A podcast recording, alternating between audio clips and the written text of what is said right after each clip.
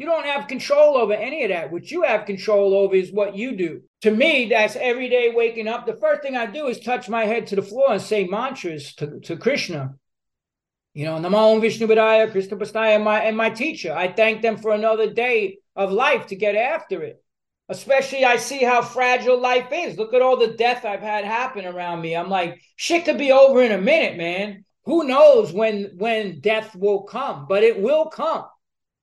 And how we live our life prepares us for that moment. That's the ultimate test. These are like the little quizzes. What do I do in this situation? That's why Prabhupada said at the time of death, everything you believe in will be tested ultimately.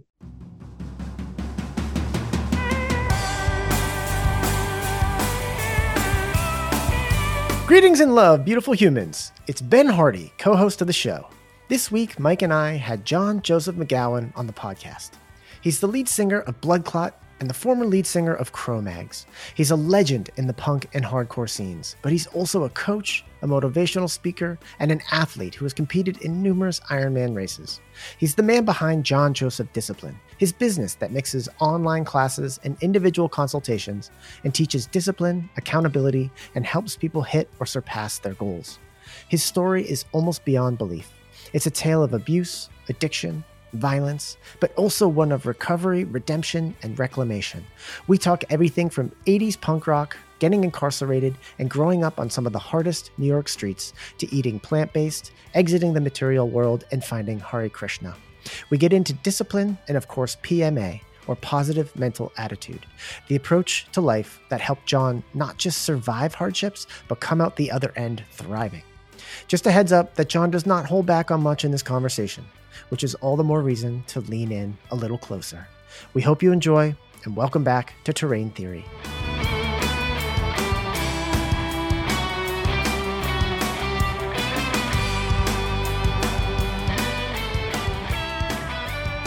All right, we are live. John Joseph, welcome to the Terrain Theory podcast. Hey, it took a minute for this to happen, but Thank, thank you for having me. no, it's a pleasure having you here. And and yeah, we normally don't do Zoom. I love that you don't use Google Chrome. There's something nice about that. Let's not use Google, yeah. right? I don't know. I don't know what the fuck's going on. I'm like, I have like kindergarten level intelligence when it comes to uh, all this fucking technology shit. Basically, my girl installed all the all the shit I got. So uh, you know, Analog till the end, baby. Analog till the end. That's it. Hey, all right. So, so for the, the listener who doesn't know you, let's get the Cliff Note version of your backstory. Who is John Joseph? Um. Well, you know, I did write this book. Let me see, one of many, which was the evolution of a Cro-Magnon, the memoir. But uh, you know, just uh, came into life fighting, man. You know, fucking uh, dad was a alcoholic, washed up pro boxer, beat on my mom. Fucking, you know, it was just a bad situation. My mom fell into depression. Uh, the doctors put her on fucking back then. This is we're talking in the '60s. By the time she was 23, she had three kids alone, no money. The dude would break in, beat the shit out of her, rape her take her fucking money to feed us.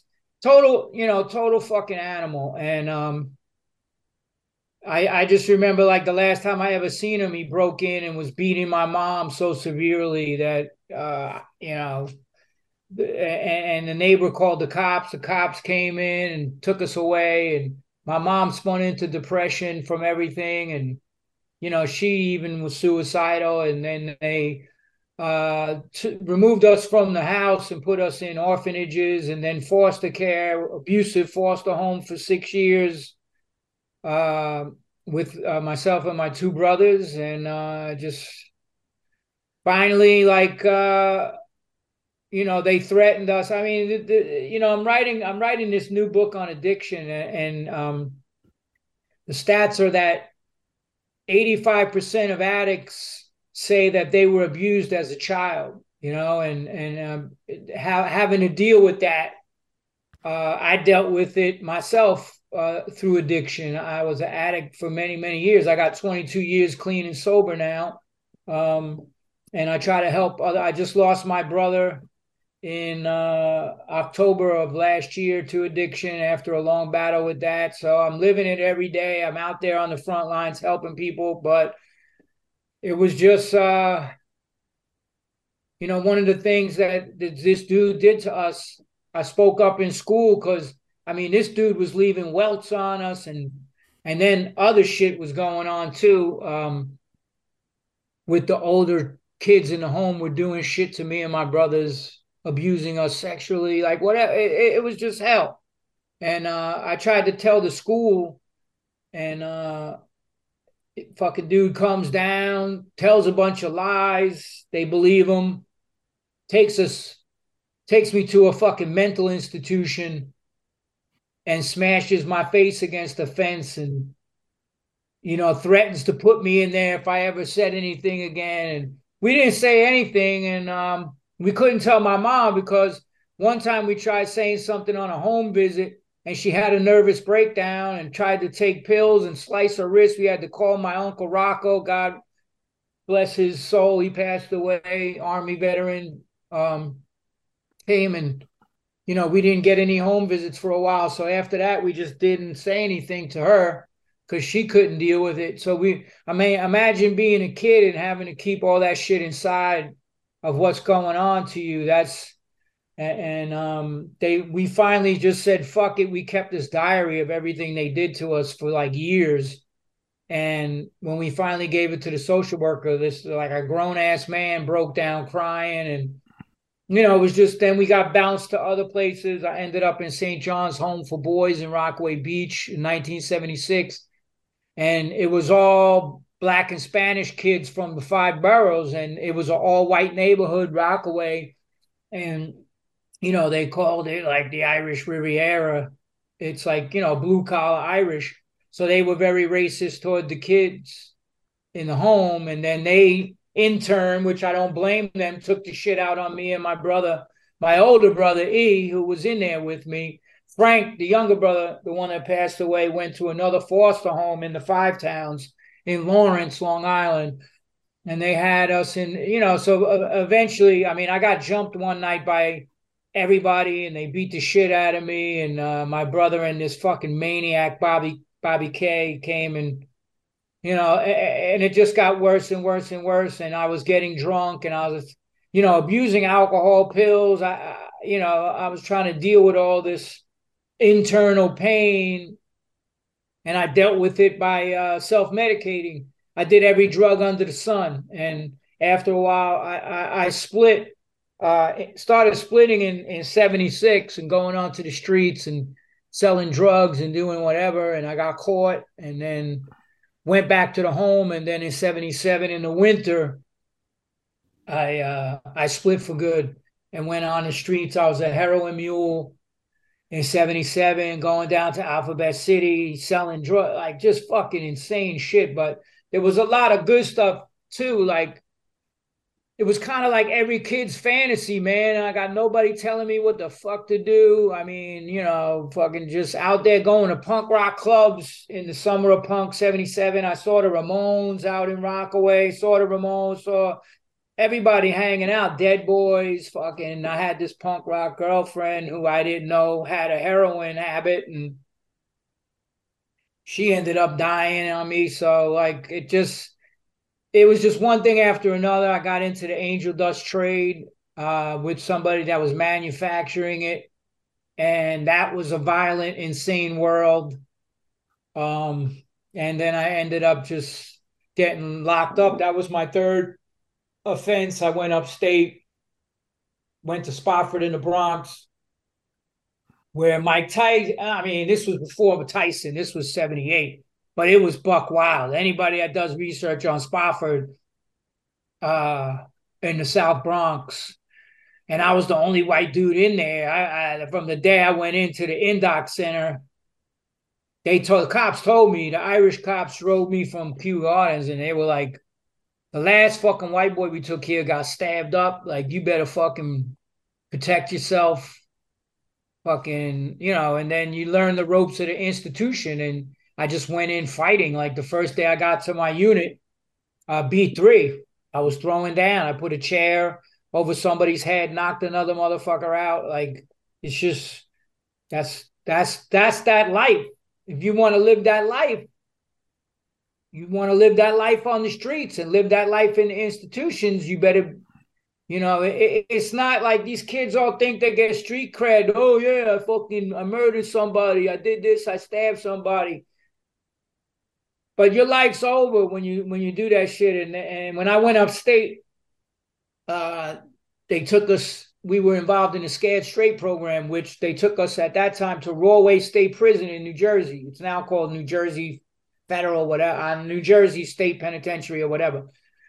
But it was Rahway, and they took us to Fishkill, and they took us to pri- other prisons, and we met with the lifers who were never getting out of prison, and they told us what's waiting for. You know, first they scare the living fucking shit out of you, like you know, you're gonna be my Maytag, my bitch. Hold on to my pant loop. They made us put all. I mean, if you watch the old documentary, like before the TV show came around, that's that's there was different institutions that went there, Lincoln Hall, uh, um, Hawthorne. So the ones that made it on the TV were Hawthorne, but Lincoln Hall, we were the first ones to ever go in there. The Elm Cottage, the unit that I was in.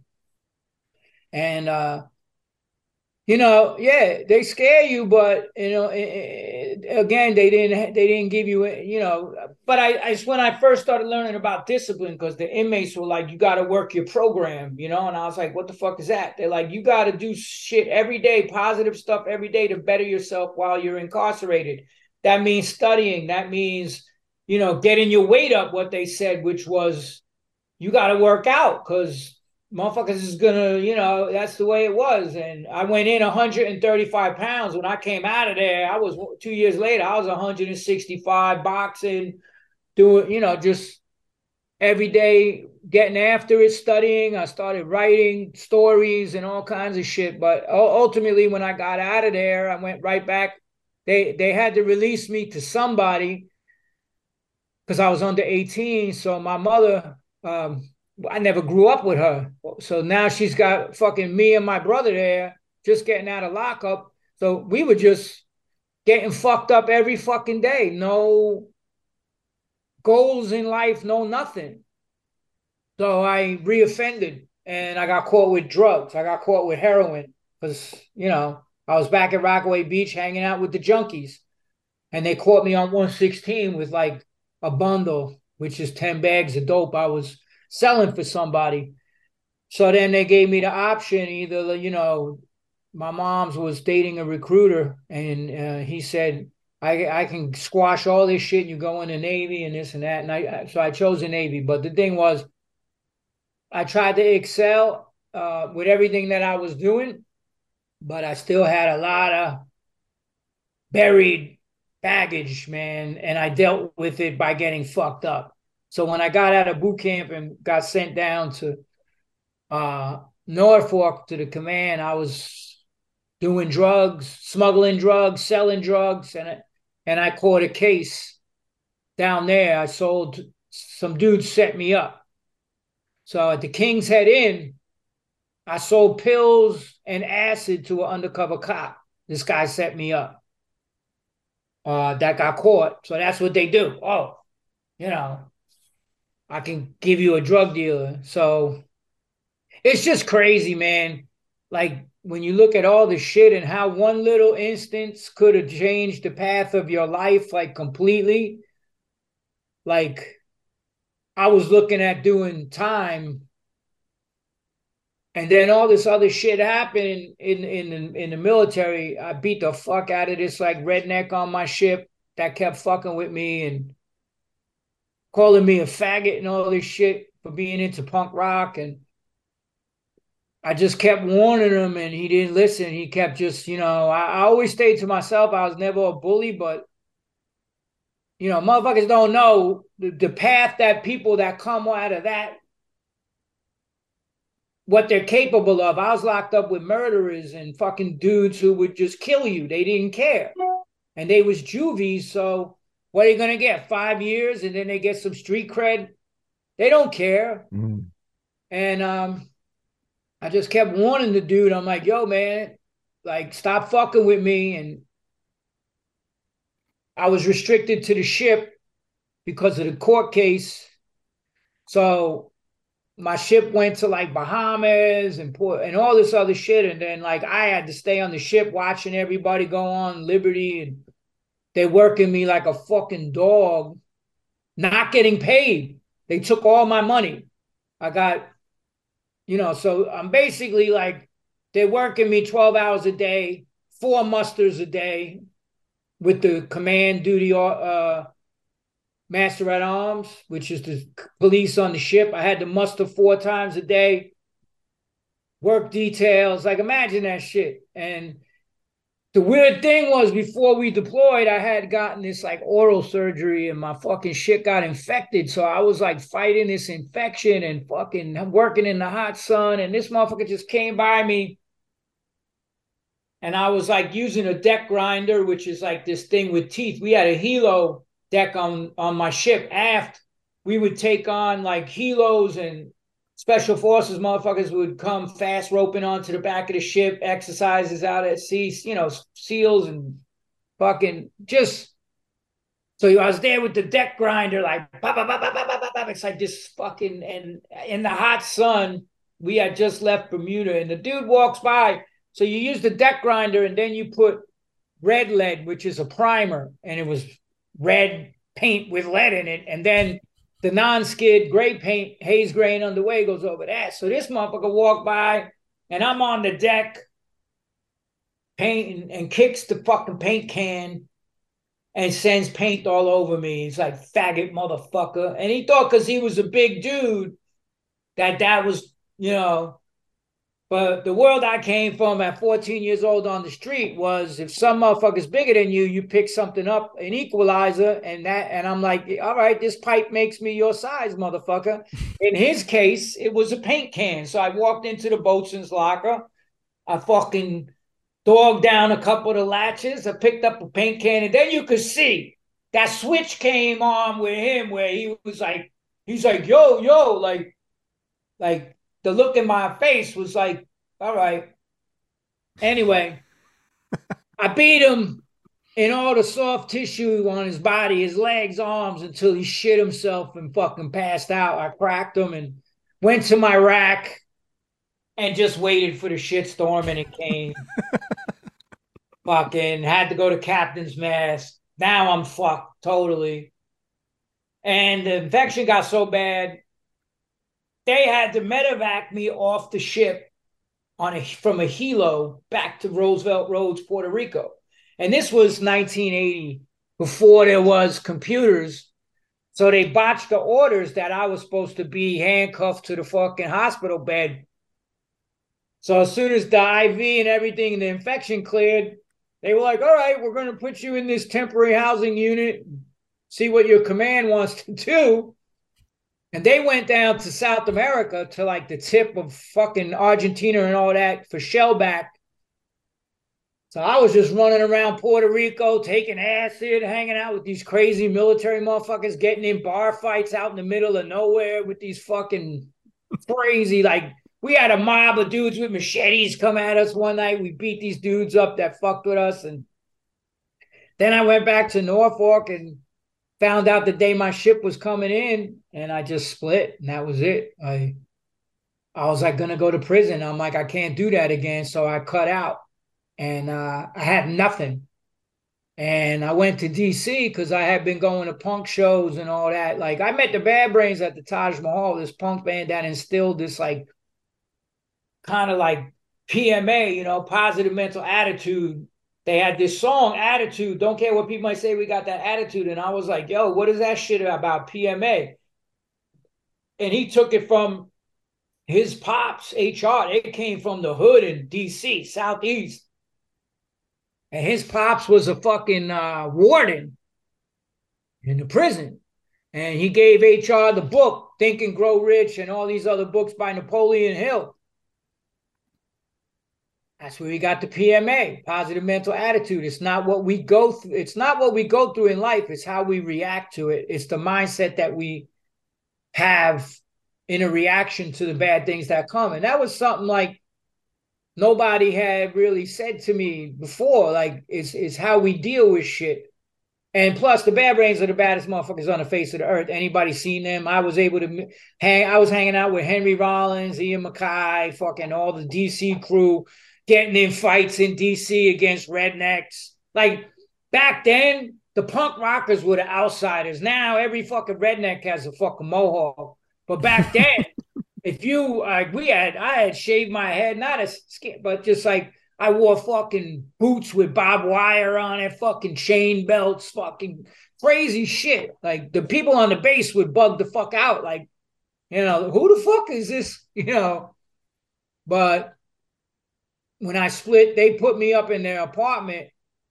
I stayed with them for like a couple of weeks, and then I made my way back up to New York and got out of there. I, I hitched a, a ride with this band, the Undead, and they were from New York. They played the 930 club. So they gave me a ride back to the city, get out the van. First motherfucker I meet, HR from the Bad Brains. Started hanging. They were playing. I hung out. Um, you know, just cra- craziness, man. Like this Puerto Rican gang was over there, like fucking with everybody. Beastie Boys were hanging out. Everybody. It was like everybody knew everybody. Like it was just a small clique. The scene back then was like maybe 50 regulars going to shows. Like everyone, you know. And uh we had uh this gig and with the Bad Brains were playing, and this Puerto Rican gang came in there trying to fucking shut the show down because it was they had a big drug spot right there, and nobody stood up.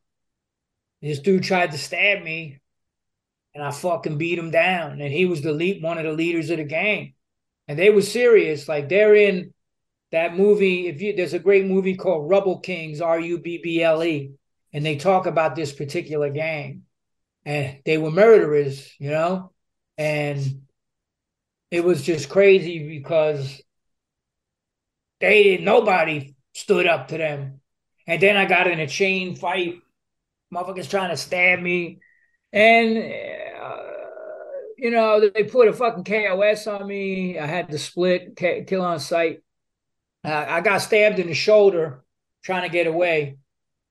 But in all of that, the positive was I developed a closeness with the Bad Brains. They squashed the beef with me.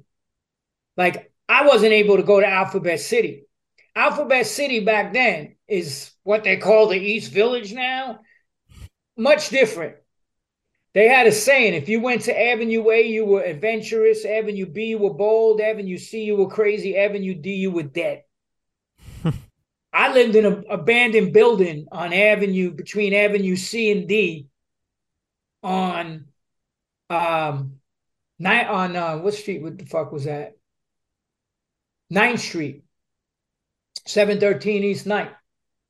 I lived in an abandoned building across the street, 700 East Night, where the guy, East Village butcher, chopped up his girlfriend and made soup out of her and fed her to the homeless. Like just crazy shit. You can't even make the type of stuff up that that I got, you know, had to deal with on the streets just growing up, seeing people get murdered in front of me as a fucking 15 year old kid. I tell that story in my book, you know. This fucking dude got hacked up in a bathroom stall, like mercilessly. And I was the only witness. Like, I thought the dude would murder me, and for some reason he didn't, you know, he just. But, you know, then the Cro-Mags came and all that. I got into the music. I, I, I started turning my life around. I climbed out. I always knew music was going to be my thing. Mm. So HR was the first person in 1981 to put a microphone in my hand, the singer for the Bad Brains, and say, "This is what you're meant to do in this world." and I started singing. We, the the Cro-Mags originally founded in '81, and then that fell apart. And then I started another band called Bloodclot, which was all the roadies for the Bad Brains. So we went on tour with them down south, and nobody knew they were black. Their manager was our drummer, Dave Hahn, the late Dave Hahn. So when he sent the promotional posters out there was no pictures of the Bad Brains.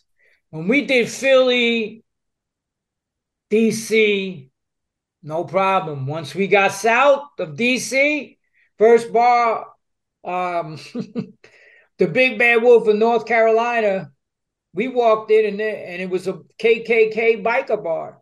Yeah. They were like, you know, what the fuck do y'all fucking want?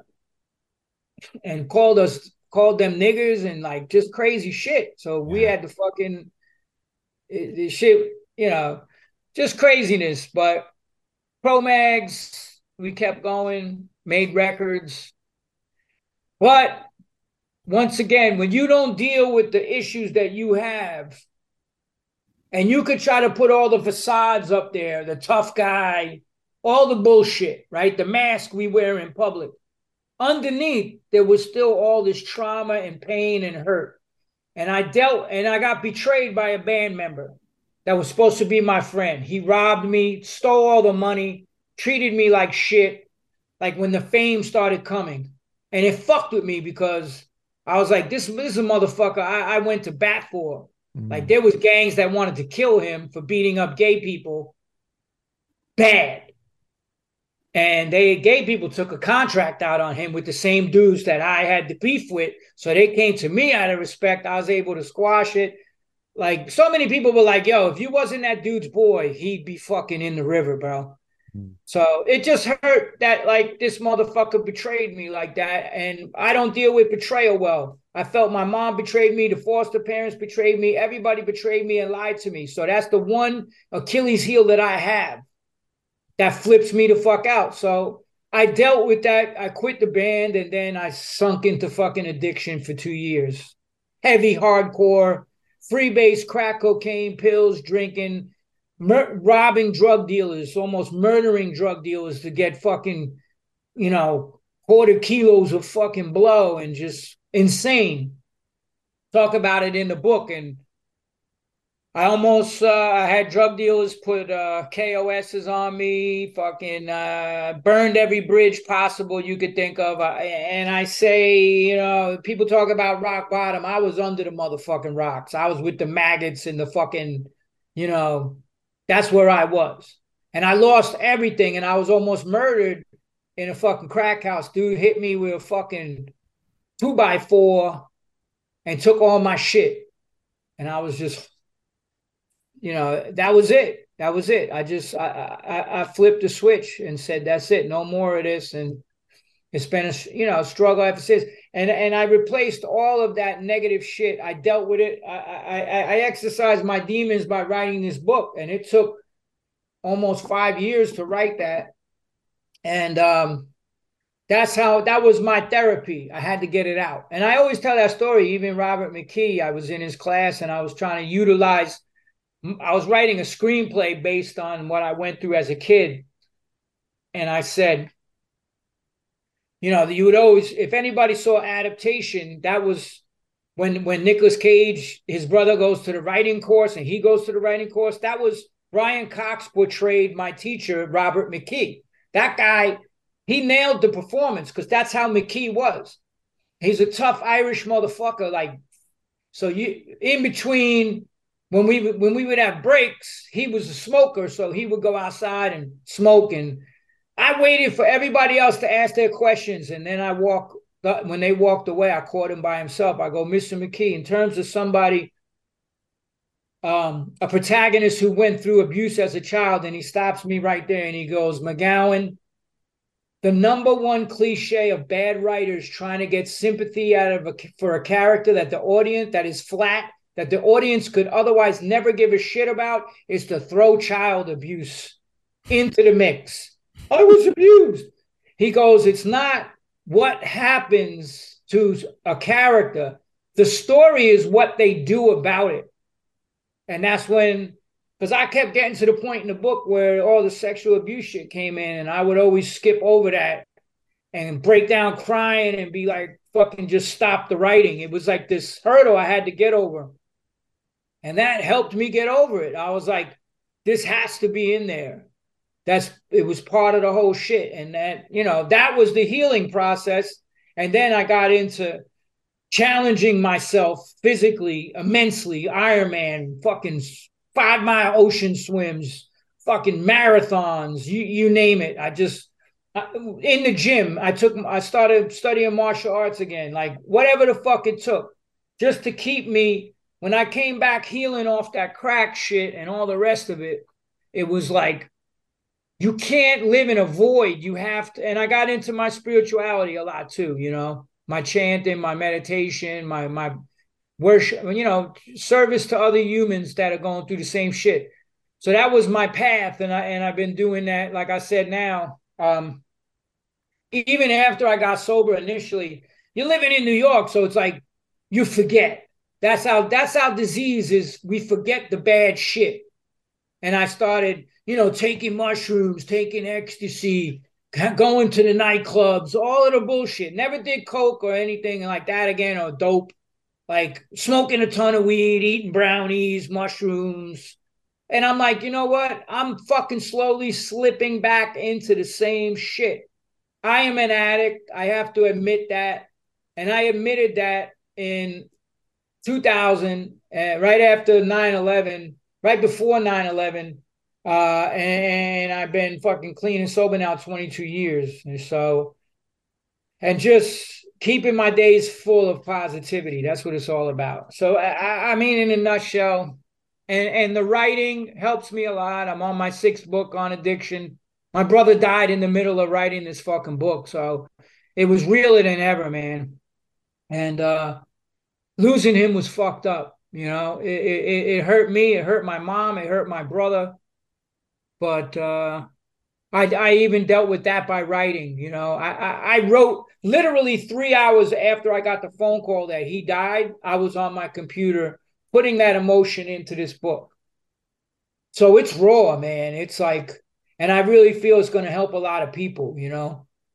John, so, John, to, to the to the listener who's like hearing your backstory for the first time, it, it almost seems inconceivable that they could hear what you've said up to this point and then see a person across the screen from us who's got an Iron Man t-shirt on, who's done multiple Ironman, who uh, you know embraced like plant-based living. You were vegan for a while. You've just gone all on, all in on straight edge. Vegan. I, I hate right, right, right. And we and we can get and we can get into that. And um, and what I'm what I'm taking from this, one of the things that's so, so profound is your use of writing to process, uh, but also like almost the need. We hear this, we've heard this before, like the need to hit rock bottom, to like experience rock bottom, to then go, this is it. There's nowhere to go go but up. And like, how many people hit rock bottom and stay there? But you went. My guitar, my guitar player Todd died right before the pandemic. Man, he relapsed because of his wife fucking wanted a divorce and he fucking relapsed and did and did fucking dope with fentanyl in it and fucking died. Like, you know, uh my look at my brother. Look at so many people that don't ever you know, I was talking to my friend Danny Ilchuk the other night, and we're working on this one man show. He's producing it of me telling the story, my story, like live on stage, you know. And and and and he said to me the other day, because yo, you want to talk about a motherfucking past. This dude's father was a fucking pimp and a numbers runner. He fucking uh, got his mom pregnant. They fucking dumped him, changed his name, so he didn't even know who the fuck he was. And this lady adopted him, and another, and his brother David, and they both were fucking hardcore junkies, like like you wouldn't believe. And his brother died after getting out of prison. Danny had a, a, a car accident and then like a cyst on his spine that left him almost paralyzed. They didn't even think he'd walk again. But he's like this ultra talented motherfucker, man. Like with putting beats down and fucking he was in bands with um the Shining Path and Roguish Armament with members of the Bad Brains. I mean, the dude is like he's a, he's one of these uh I, I forget the word. He's like a fucking genius, man, when it comes to like music and all this different shit. But he had this drug problem and it almost it almost killed him. And he said to me, he goes, Yo, man, less than 5% of the motherfuckers that go through the shit that me and you went through make it out the other side. And I was like, wow, man, like that's crazy, you know, like and, and I never forget that. And and I, I just finished a chapter in my book on addiction about the higher power, whatever that means to anybody. That could be God, that could be uh, meditation. That could be, uh, you know, being out in nature. Whatever it takes for you to get in touch with that inner self that we all are, you know, run from now. Like we have all these external distractions these days in society to take us away from those internal conversations that we need to have. There's apps, there's this, there's that, there's fucking it, it's fucking it's insane. It's all distractions. And in the Vedas, it says those distractions are like the jewels on the head of a serpent. We're attracted, and when they say a serpent in India, they mean like a fucking cobra. Mm-hmm. Like you're attracted, and then as soon as you get close, bang, it's the bite of death. So that's what that's what that is. So um it's it, it's not just one thing it's a thing in combination of it's my it's my diet it's eating clean it's respecting the temple it's my meditation it's my prayer. I chant Hare Krishna every day. I have a, a little shrine to my teacher back there Prabhupada. I, I write every day. I'm working on a, a one-man show. I'm working on a, on a comedy. I'm working on the new book. I, i'm constantly if you don't constantly keep yourself engaged in positive work the the opposite of that is you're going to be involved in bullshit. And I don't want to be involved in bullshit. And I don't want to be involved with bullshit people. That's why they tell you when you get clean, it's it's people, places, and things. You got to avoid all that. You know, I never went through the through the 12 step program or never went to a single meeting in the rooms they call it or whatever. I just I had to walk past motherfuckers smoking crack because I had federal warrants. I couldn't mm. go to a drug program. I was a wanted man for 15 years, uh, living under assumed identities. I didn't go to a drug program. I fucking dealt with my demons fucking head on. That's how I've always done it. I had to walk by out places in Alphabet City. Motherfuckers that used to sell and get me high would be like, yo, you want to hit this? Like smelling the. When I first got clean, when I would smell that crack smoke, that freebase or whatever, it would just it would just send these rushes through my fucking system. They say the shit's not physically addictive. That's bullshit. You might not. I even got sick when I got off of it. My body, you know, was addicted to the shit. Maybe not like dope, where you get, you know, withdrawal and shit like that from opium, but definitely a level of all that. Uh, so if you so you you didn't do like 12 step to address addiction but you found like the spiritual side, like this connection to, you know, the a higher power. Like, where did that come from? Where did that like understanding that this was part of the way out? Was this well, connection? Was that like an uh, instinct, or did you like? Uh, have- man, in in uh, in '82, I became a monk for two years. I, I, I left music, I left everything. I'm like, I got to take this path up. I became a Hare Krishna monk for two years. why, why did you pick that? What made because you? Because I went to, I, I didn't just listen, I had a thing against religion because people were beating the shit out of me and abusing me and telling me to go to church yeah. and acting like they're Catholics. They're Christians in front of the whole fucking town. They're the Christian Italian family. And then look what they were doing to me. I thought it was bullshit. I hated all that shit. And the bad brains got me a job in a health food store, right? Called Prana Foods that was connected to integral yoga. It's like I said, if you remove one little fucking piece yeah. of that Jenga puzzle, the shit's coming down. So I get a job in this health food store. I changed my diet, plant based completely, going to fucking see Viktoras Kulvinskas uh, and Wigmore, the originators of the raw foods fucking diet, Hippocrates Health Center, like learning how to cook, learning to be of service, doing uh, bhakti yoga, like devotion, like, okay, I'm going to do service. And going to the meetings and going to yoga classes for free because the health food store was connected to the Integral Yoga Institute, Swami Satchidananda. I went to see everybody speak, him. I saw fucking um, Sri Chinmoy. I saw I every book, and I wrote about that today. I was like a sponge for knowledge. I was like, I had we had physic we had philosophical discussions for hours on end, man, with the bad brains and like uh, sitting around. That was punk rock to us. The real revolution is where's the change?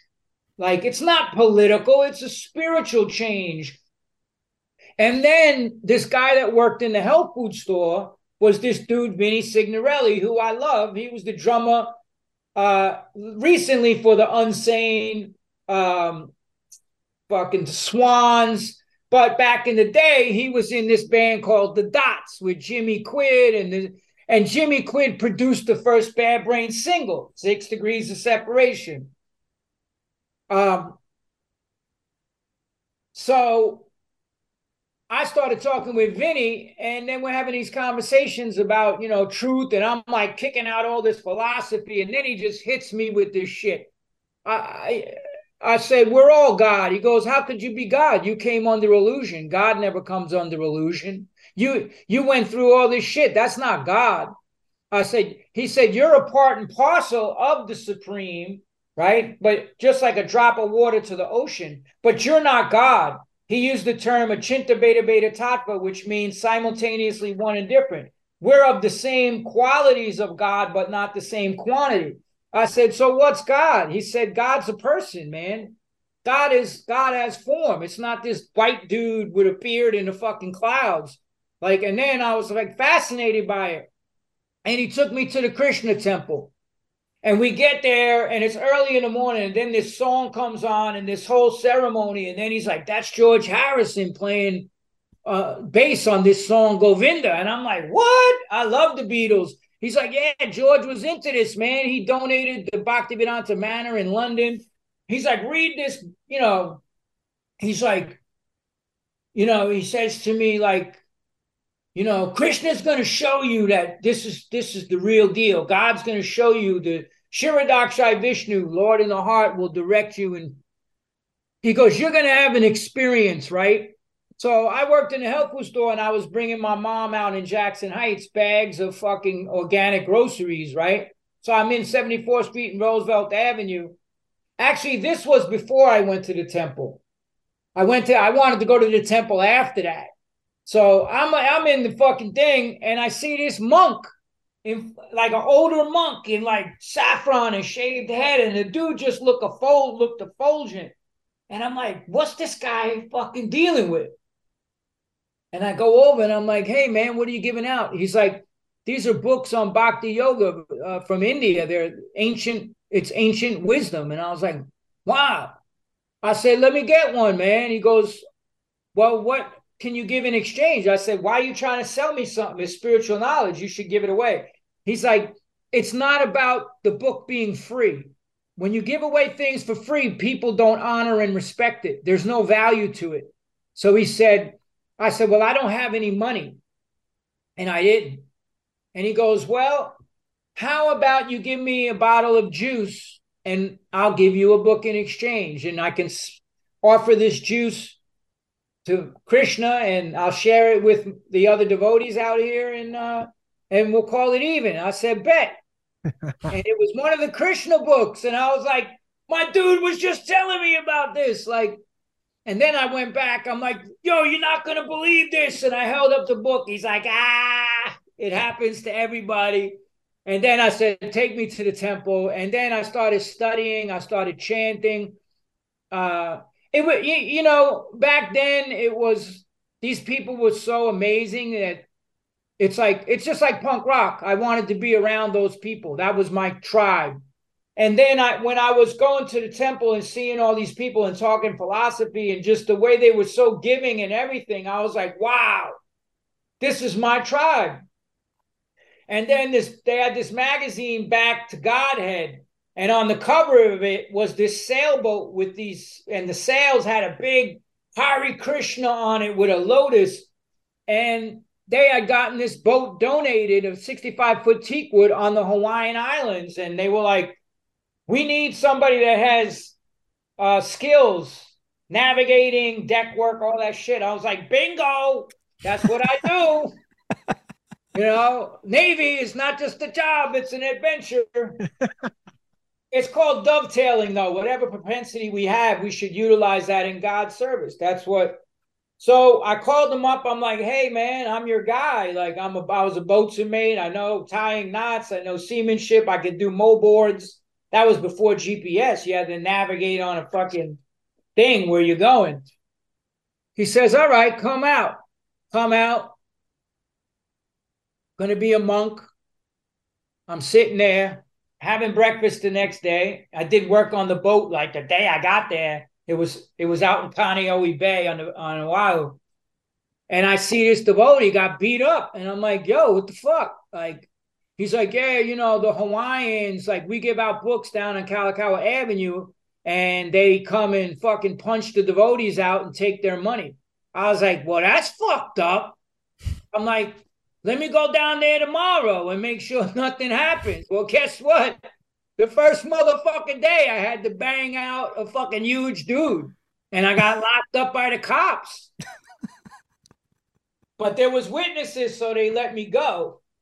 But then I started going down there and giving out books to people and meeting people and all that, and that became my thing. I actually was one of the biggest book distributors in Hawaii, and then I went back to New York and you know that's how I got into it. And I uh, the the thing was like I, I saw a lot of uh, negative things go down in the movement when people get in power in religious organizations, they abuse it. And I won't get into the details of that. I talk about it in my book. But part of it involved abusing children. And when you do that, it's like I said, I don't give a fuck what any adult does now. When you start directing that shit at kids, we're gonna have a fucking problem. Yeah. That's I'm like, I don't give a fuck, straight, gay, whatever, tra- tra- bi, I don't give a fuck. You come at kids, I see it, it's a problem. Because that's been what me and my brothers had to go through. I'm like, I know what that could do to a child for the rest of their fucking life. Yeah. You're just getting your fucking your, your rocks off. You're ruining a fucking child. So that's what made me snap on that whole shit. And then I did investigations and all of this shit was going on, man. Murders and I just was like, how like they poisoned Prabhupada. The fuck the the person who came and saved their lives, they gave him arsenic and cadmium. Like just evil. Power and corrupts. I've right? been fighting against yeah, ultimate power corrupts ultimately, and, mm-hmm. and and I've been fighting against them ever since. Like and and and sticking with the values. See, I never lost my faith because I know what it did for me. Some people, would they had that experience, would be like, "Fuck this." I never said that. I knew what Prabhupada brought: the Bhagavad Gita, Science of Self-Realization. All of these books, when you read them, you're like, "This is about. This is teaching about the science." of God. This man was this man was so surrendered. He slept on the floor, Prabhupada, when he everybody loved Prabhupada. He was so humble. He took he came from India at 70 years old with seven dollars in a case of books. Imagine coming to New York City with that. Because his guru in India said, go save people in the West. No bank accounts, no possessions, no nothing. He went out and and and chanted in Tompkins Square Park and invited people back to the temple, cooked for them, served them, cleaned up before he took a, a, a grain of rice, slept on the floor. Now you're gonna come to me and you want you're you're fucking got millions of dollars in bank accounts and you're doing all this shit. Nah, man. Acharya means one who led by example. And that's what Prabhupada was. And that's why I never lost my faith in the process. And I warn people, because Prabhupada said, if someone is your friend and a thief comes in the room, you tell your friend to watch their valuables. What's more valuable than your spiritual life, mm-hmm. right? So you have to warn people against the charlatans that are out there in any religion. It doesn't matter what it is. So yeah, you've you got to see. You have to see past the trappings and just look at the values, isn't it? And you, yeah, you didn't lose sight of that. Well, you know, it's a science, and it, like science, you have like unlike science mm-hmm. we heard so much about that was bullshit. We won't we won't go there. But real science is you have a formula, you apply it, you get a result. Yeah. To the degree you apply the formula, to that degree you get the result. Right? If you go fucking changing the formula, if it says two plus two equals four, and you put two, you know, three plus two, and I want five, that's gonna alter, you know, the the result. So when Prabhupada says this is what you need to do, and this will be the result, you do it yeah. and you get the result. And the result for me was all of this shit that I had suppressed in my life started.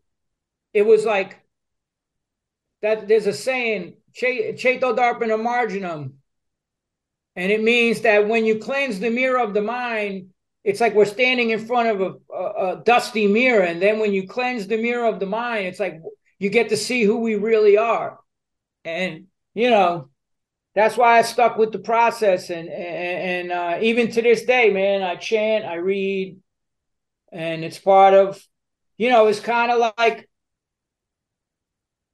one of the inherent qualities of the soul. And I wrote that today is service. It's about that search for knowledge and spirituality and the search for the absolute truth. It's inherent in us so when we dull that by taking intoxications or whatever, we're we're living a lie. We're trying to fucking delude ourselves away from the pertinent questions in life. Who am I? Where am I going? Where am I from? Otherwise, we're just polished animals, eating, sleeping, mating, and defending. Right? Human life means we should search for higher consciousness and knowledge.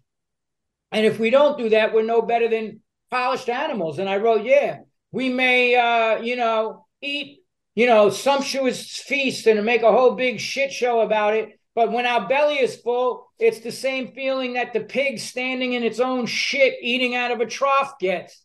The belly's full. It's the same thing. So, what separates us from the animals? We have higher consciousness to try to understand what the goal of life, what's the meaning of our life. And if we don't do that, then because we're living in this illusory uh, energy, the Maya, the external energy as opposed to the internal energy, then we try to deal with everything by getting fucked up. And mm-hmm. getting fucked up is a way to help you forget. That's what it. That's what it was for me. Even it, it, it made me forget my. Try to make me forget my past, but you just keep spiraling downward into the abyss. You're not going to get anything good out of a fucking out of your addiction. That's my message to a lot of the people because I've spoken all over the world. I've gone to rehabs. I would be out on tour and then like I somebody would hit me up. Hey, I work at a rehab in Canada. Can you come speak to the kids? Motherfucking right, I would, and I would do it for free because that's part of my service in life is to be of service. So you know, I I, I would I would speak at prisons. I wasn't getting paid. I would go to fucking prisons and, and speak to people and be like, I would hold up my passport and go, I'm exactly 30 years ago, I'm, I was sitting right where you are right now. Now look, look at all the places I've been in this world. Look at the books I've written, the fucking tours I've done, the records, all this other shit. It's because I finally said, hey, man, I'm going to go down this other path in life. I'm going to check this other shit. This, I know what this path brought me, and I know what it's going to bring me because my friends used to tell me on the streets, and a lot of them led that path and got murdered or died or whatever they're like, there's only two places you're going in this. That's in in the ground or in a fucking cell for the rest of your life. Or maybe if you're lucky, you'll have an addiction and that'll be your whole fucking life. I didn't want that anymore. So we have to make the decisions. It's the choices we make under pressure. That's true character, like I said. So what are we gonna do? Here we are. What are we gonna do now?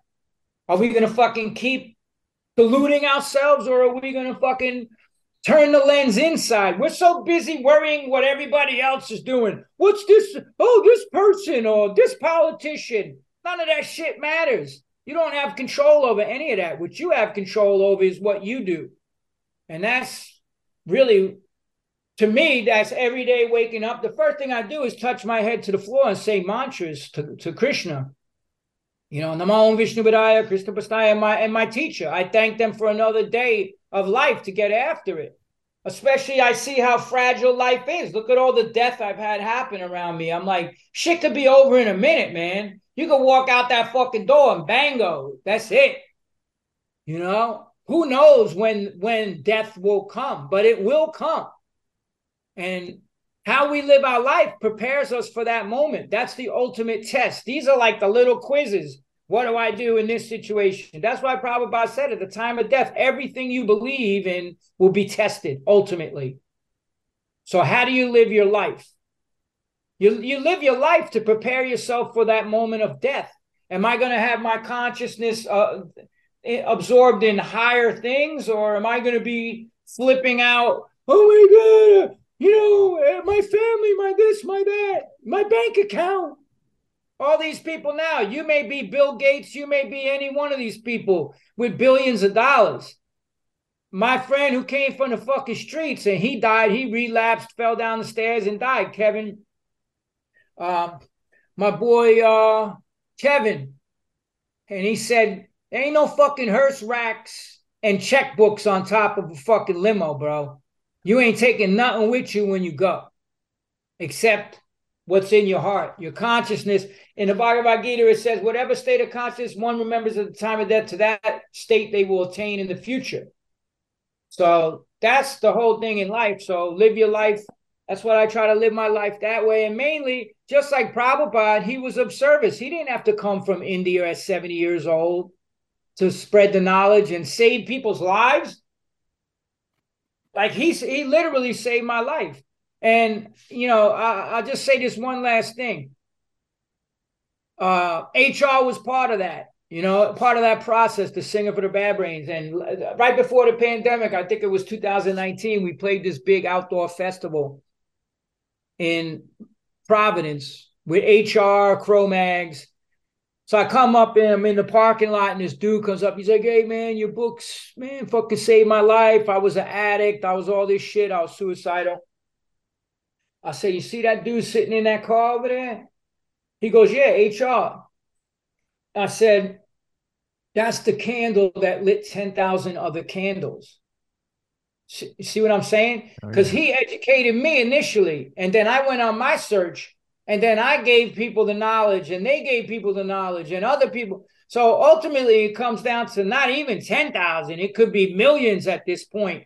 The knowledge that the Cro-Mags put out there and and and getting the you know we we I based all the even the first album Age of Quarrel that came from the Vedas of India you know Kali Yuga the Iron Age of Quarrel and Hypocrisy all the songs were either about street or consciousness and it's just been ongoing man. I just did another record uh last year called souls with the with Bloodclot. So you know just keep it going. It's a beautiful juxtaposition the genre you know the genre the like the hardcore punk genre and the you know the music the edge the the loudness the fastness that that is that genre. But you're also talking about spirituality you're That's working that message. That's why Agreed. Bad Brains were more potent than anything. Agreed. I, you know, other bands may have had energy, Jello Biafra, all these bands, but it was based on politics, on bullshit. The power that the Bad Brains exuded off the fucking stage was like your fucking hair stood on end because you knew what those lyrics meant. I knew where those lyrics were coming from. I spent so much time with HR and the Bad Brains. I knew what he was about. He was the real revolutionary. Because it's not about, Prabhupada even said it. You're never going to make the material world. It's a prison. You're never going to make it this comfortable place, and you shouldn't want to. You need to raise your consciousness up out of this fucking prison. Go beyond the iron bars. That's why I did I, I, I did an article and, and it said iron bars to iron man. Mm. My chanting and my spirituality was part of that process. Even when I do Ironmans, I'm chanting all the time. I'm like, I'm in another fucking zone, dude. Like people don't even know. I'm like, yo, when you're suffering and pushing, I did races with broken bones and fucking triple hernias, and like, you're not doing that shit unless you're on some out of space fucking vibes, dude. Yeah. That's what it takes. It but is. I never was into that. And even back in the day, I got criticized for my spiritual beliefs. You got to think about it. I'm in punk. I was going to punk shows in 77. Everybody was a fucking junkie doing drugs. I was too. And then hardcore. And even in the beginning of hardcore, you know, I was around Henry Rollins and Ian MacKaye, straight edge and all that shit. I was fucking with the with the dudes in DC. I mean, they liked me they was my friend, but I got fucked up. I was doing quaaludes and drinking and coke and dust and whatever. It wasn't until I got the spiritual seed planted that I was like, I need to stop this. You know, but that's why even the Cro-Mags, like I would be out on tour meditating two hours a day, all day, fucking doing whatever. training for Ironmans. By the time I hit the fucking stage, it was clean and sober, no drugs, no nothing. Like it was a fucking shot of energy. Like, like that's what it was about. We were vibrating on a higher level. Oh man, sorry, I got fucked up last night. I I I, I can't do. You know, sorry, the performance sucks. I never I never did that. I never did that. Not even once. Did I ever make an excuse because I got fucked up? When I walked away from the music is when I got into all the trouble. But, John, are you are you still in touch with HR? Yeah, kind of a little bit here and there, you know. Like he calls me every now and then, leaves me a message. Like he's got mental health issues, so it's hard for me to communicate on uh, things. But yeah, I have a massive amounts of respect for him, for Doc, for Daryl, for Earl, for JW who was the guy that put me on all the raw foods and all that shit. Their sound man who produced that first the raw sessions cassette. He was the guitar player for Bloodclot. He was the sound man. Like that dude was like a fucking sadhu, man. Like renounced. He was like a Shivite, you know, in India, the guys with the dreadlocks, the white guys that smoke all the weed and but he ate raw foods and he educated me on that. He gave me books. He was like my transcendental librarian.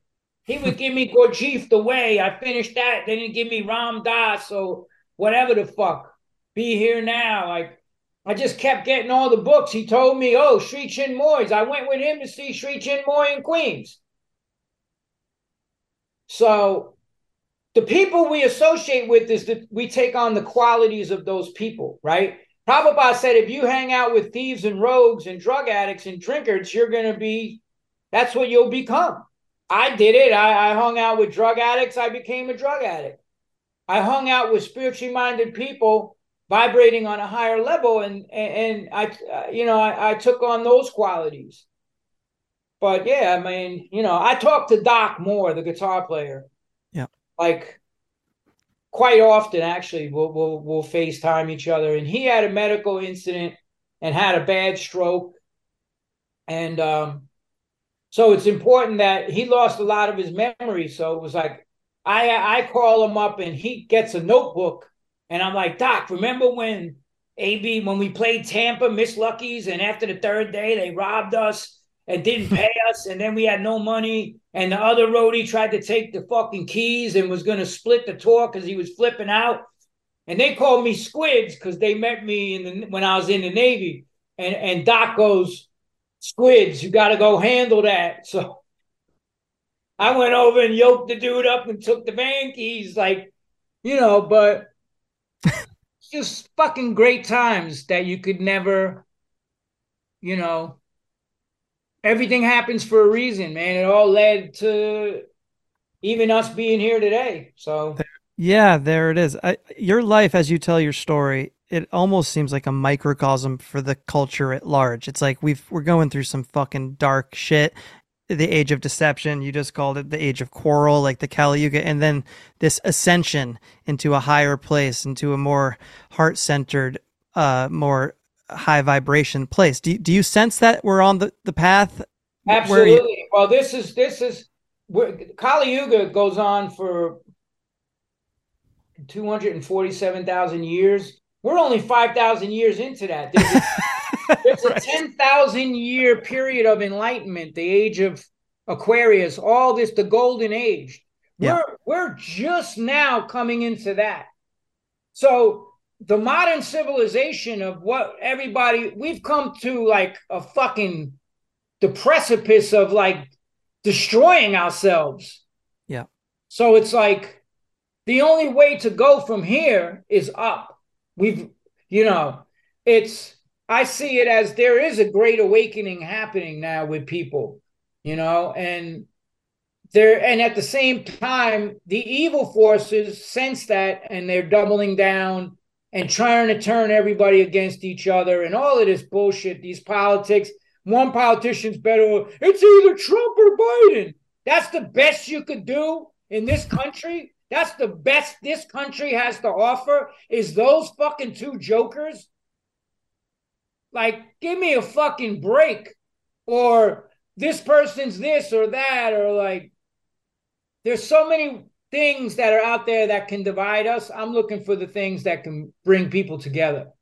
And to me, it's the process of self realization. Because you know how you end it all? Aham Brahmasmi. What is that? That's the first teaching of spiritual life. You're not the body. We, you're not a man, you're not a woman, you're not this, you're not that, you're not any of this shit. You're a spirit soul. When we, that's why when I lived as a monk, we never had a single racial fucking incident. Not one. Because everybody was vibrating on that higher consciousness. I didn't see dudes as black. I knew there was guys that were gay that were dealing with that, that, you know, controlled their senses and became monks. I can't hate on somebody because that's the way they were born. You're to hate on me because I was born in a white body? All this critical race bullshit they're teaching children? It's fucking bullshit. Yeah. It's bullshit. It's all meant to divide. Yeah. And that's their philosophy is divide and conquer. They stay in power the more we fight each other. But let's make the world one big ashram. How about that? Make the world one big fucking center where higher consciousness is in the middle. It, it, it, everything feeds from that out, right? All this bullshit goes away then. I'm this, I'm that. I have 27 and a half fucking pronouns. You misgendered me. How about I, I didn't misgender you? How about I tell you that you're a spirit soul, part and parcel of Krishna? That's that's the solution to it all. And Prabhupada said there will be a great awakening of consciousness, and we see it. Ha- I've seen it happening in my life. We may have to go through some dark periods to get there, but just like they say, it's always the darkest before the dawn, right? Yeah. So I feel we are we are coming to that dark. People want answers. They're tired of the fucking scams, the po- the political scams, the religious scams Everybody's fucking scamming and exploiting other people, exploiting the natural resources. Everybody that went to Davos telling us how we're going to be living flew in fucking thousand private jets and have mansions. I just posted yesterday all the mansions of Obama and, and Kerry and all these people. Not one single fucking solar panel in huge fucking the carbon footprint of that fucking mansion could light a fucking city. Yeah. And they're gonna, you know, they're hypocrites. That's the other thing. It's the age of quarrel and hypocrisy. They told us to lock down. They didn't let us see our loved ones. They went and did whatever the fuck they wanted to do. They had parties. They, you know, Nancy Pelosi went and got her hair done. Cuomo was going to restaurants, not wearing masks. It's they're creating a serf society. And the more we feed into the material machine, the more we become susceptible. When we break from that and we deal with the spiritual level, they can't fuck with us. That's the thing they hate. That's the thing they fear the most is the mass awakening of consciousness. That's what they fear. They don't fear you picking up a weapon all these people, I got guns, big fucking deal. They got tanks. What are you going to do? But you know what? When you say I don't want any part of this civilization, I want no part of this hate. I I'm going to vibrate on a platform of love, yeah, one another. I'm going to go out and feed the homeless.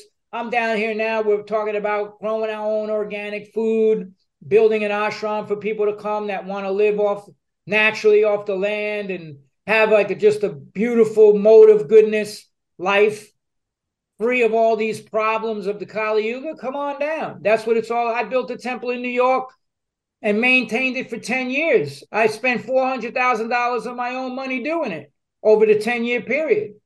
Built it with my own two hands, got people to donate their their um their trades, electricians, plumbers, all this shit.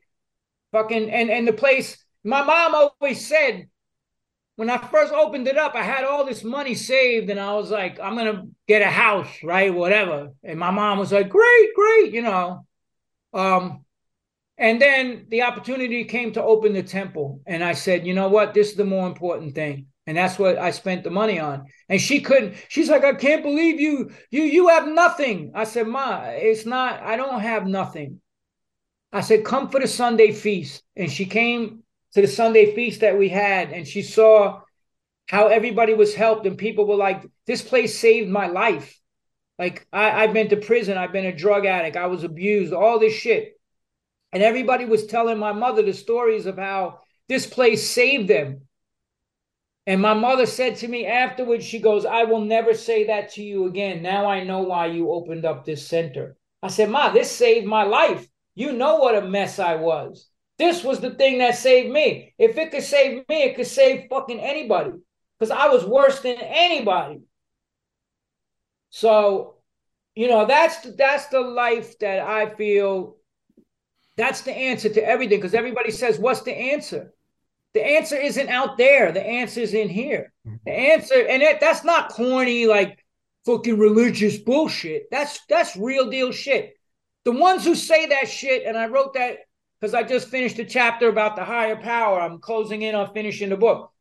But I'm like, the people who say believing in God and a higher power is corny shit, never been tested in life. You know who never said that? The motherfuckers that I know that went through the real shit in life that fucking face death on a daily basis. Been through fucking tragedy, unbelievable tragedy. If you're not ever tested, don't talk no shit to me. You know? Because when you when your time comes for you to be tested, we'll see who you are then. But you lead you live a sheltered life and then you you know you're gonna come fucking lecture me. Don't lecture me. Let's put you under some adversity and see how you deal with it.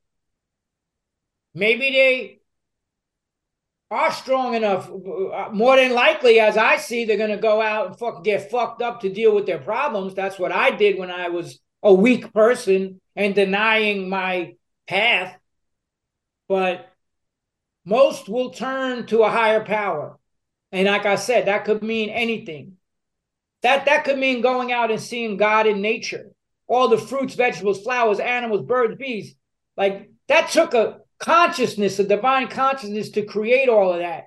Scientists can't even create a single grain, a single grain of rice out of thin air in a laboratory. They keep saying they're going to solve death. That's never fucking coming. It's, it's never coming. They they can create nothing. The only thing they can do is destroy. Prabhupada said they have so many ways to destroy and murder. But what can they, what life can they bring? Everything. That's why he wrote a book. Life comes from life. There's an intelligent design, intelligent consciousness.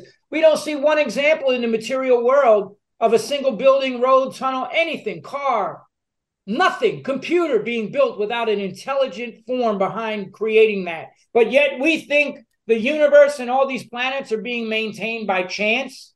Come on, man. If you go to court, what do they call that? A preponderance of the fucking evidence. You don't have to have the gun. You could just point out all the other shit. Guilty motherfucker, bang. Right. So it's the same shit. I'm like, it doesn't take a rocket scientist to figure it out. And you figure it out by surrendering to the process. That's the whole thing. I went into it challenging. I wanted to tear apart the philosophy. I looked for the loophole. I would fucking leave the temple and go back writing shit. All right, I'm going to get him on this one. Next day, explained it perfectly, left no stones unturned. That's why I'm. Here goes the bear. There's bear. There's the bear. Hey, bear. the rock star. Welcome to the podcast, bear. Podcast, bear. You run the podcast. it's an honor. so you know, it, it, it's just about being. It's about being positive and and and there's a, there's a chapter in here in the science of self-realization which is a great book. It's called spiritual solutions to material problems. Mm. throwing gasoline on a fire doesn't solve the you know throwing water on the fire solves the problem of the fire you know? So we need spiritual solutions to everything that's going on. And i really do feel now people are starting to figure that out. Yeah. It's just like I was in New York City for 9 11. I did an intervention on my brother the day before, Frank, and was sending him to a rehab in St. Thomas. I couldn't get him out for a month. I had to deal with him reliving all the pain and us crying, man. He was detoxing, you know, but it got very spiritual in New York after that. Everybody was going to church. Everybody was going to the temples. The yoga hmm. centers were full. Everybody was kind to each other for about a week. Hmm. and then it went right back to the same shit. Yeah. I like the phrase you used, the science of God, because uh, often those two words are at odds with each other in our materialistic culture. But you're right. There, what is science? But it's putting things to the test. It's using a control. It's it's using tried and true techniques to affect a predictable outcome, and that's exactly what you've sort of devoted your life to is the science of God. Right. It's the same thing with diet. I use my body as a laboratory. When I get Mama Luke's coming online, oh, you can't. I'm like, motherfucker, I've been doing this for 42 fucking years, plant-based diet. Don't don't fucking lecture me. Yeah. Like I like you use your body as a laboratory. And that meant like years ago I used to eat all the fake meat and all that shit. I don't do that anymore because it it doesn't it, it, it's like you start to eliminate the things that you don't need. And in spiritual life, those are called anarthas. Those are the unwanted things. Those are the things in life that don't take us to a better place. That's the drug addiction, the alcoholism, the playing the victim, like all the shit that I wrote about in my other book, uh, the PMA. Oh, this book, the PMA effect, right? Play the victim. Oh, we're all victims. Feel sorry for me. You know what that does? That tries to give you a pass to not fix your shit. Yeah. It's all about turning the fucking lens in, man. What am I doing? Stop worrying about, you know, there's this one comedian, I won't even mention his name, but I go way back with him. I'm gonna say it. Fuck it. Michael Rapaport. His whole shit is like, fucking Trump. Like, dude, what is that doing for you? What? Who gives a fuck? Trump's a piece of shit. They all are. Every fucking politician. What is that? How is that bettering your life? Mm. Taking fucking joy in the in in like some other bullshit. That's not helping you, dude. Turn the fucking lens inside. What's inside Michael Rapaport? What's inside me? What's inside all these other people? See, when we always Prabhupada said it's like being in the shower and you're pointing the finger at all everybody else, going, "Oh, look how fucking dirty you are," but you're filthy. It's like turn the fucking camera inside, man. Fix your shit, and that's what I did. When it said in the temple, you come in a temple, you get up. I was up by 3 a.m. Sometimes me, I, I was so hardcore. I got up at 2 a.m. I went to bed at 8. I was up by two. I meditated for two hours, then went to the whole program, went to the class, went to all the ceremonies, the same that that greeting of the deities thing where they were playing the George Harrison song, and then you go to the class, and then you go out and you chant more, and then you on the streets, or you go and distribute books and you serve others. What's the process? The burning fire of material existence, the agitation, all the pain, all the fucking everything just dissipates you applied that formula. Prabhupada said 16 rounds and four regular principles. No intoxication, no eating of meat, fish, eggs, and the rest, no illicit sex, and no gambling. Gambling destroys truthfulness. The four p- pillars of spiritual life are destroyed by the four principles of sinful life. And that's why you don't go out and gamble and do all this shit. Every gambler I knew, a gambler married my mom and stole everything from her. When my mom, I wrote about it in my book. When she got a divorce, he was an alcoholic and went to AA, sure, but then he became a fucking gambling fucking maniac and gambled the house away without her knowing it.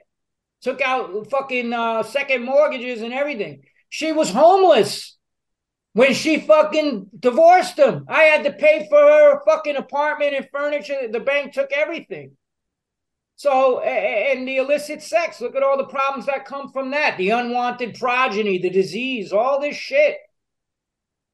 Well, how about the fucking stock market? Isn't isn't this The stock market is just a big old gambling ring. It's gambling. It's a And fucking the- Ponzi scheme, dude. The motherfucker, like spiritual life, these fake fucking religions are a Ponzi scheme.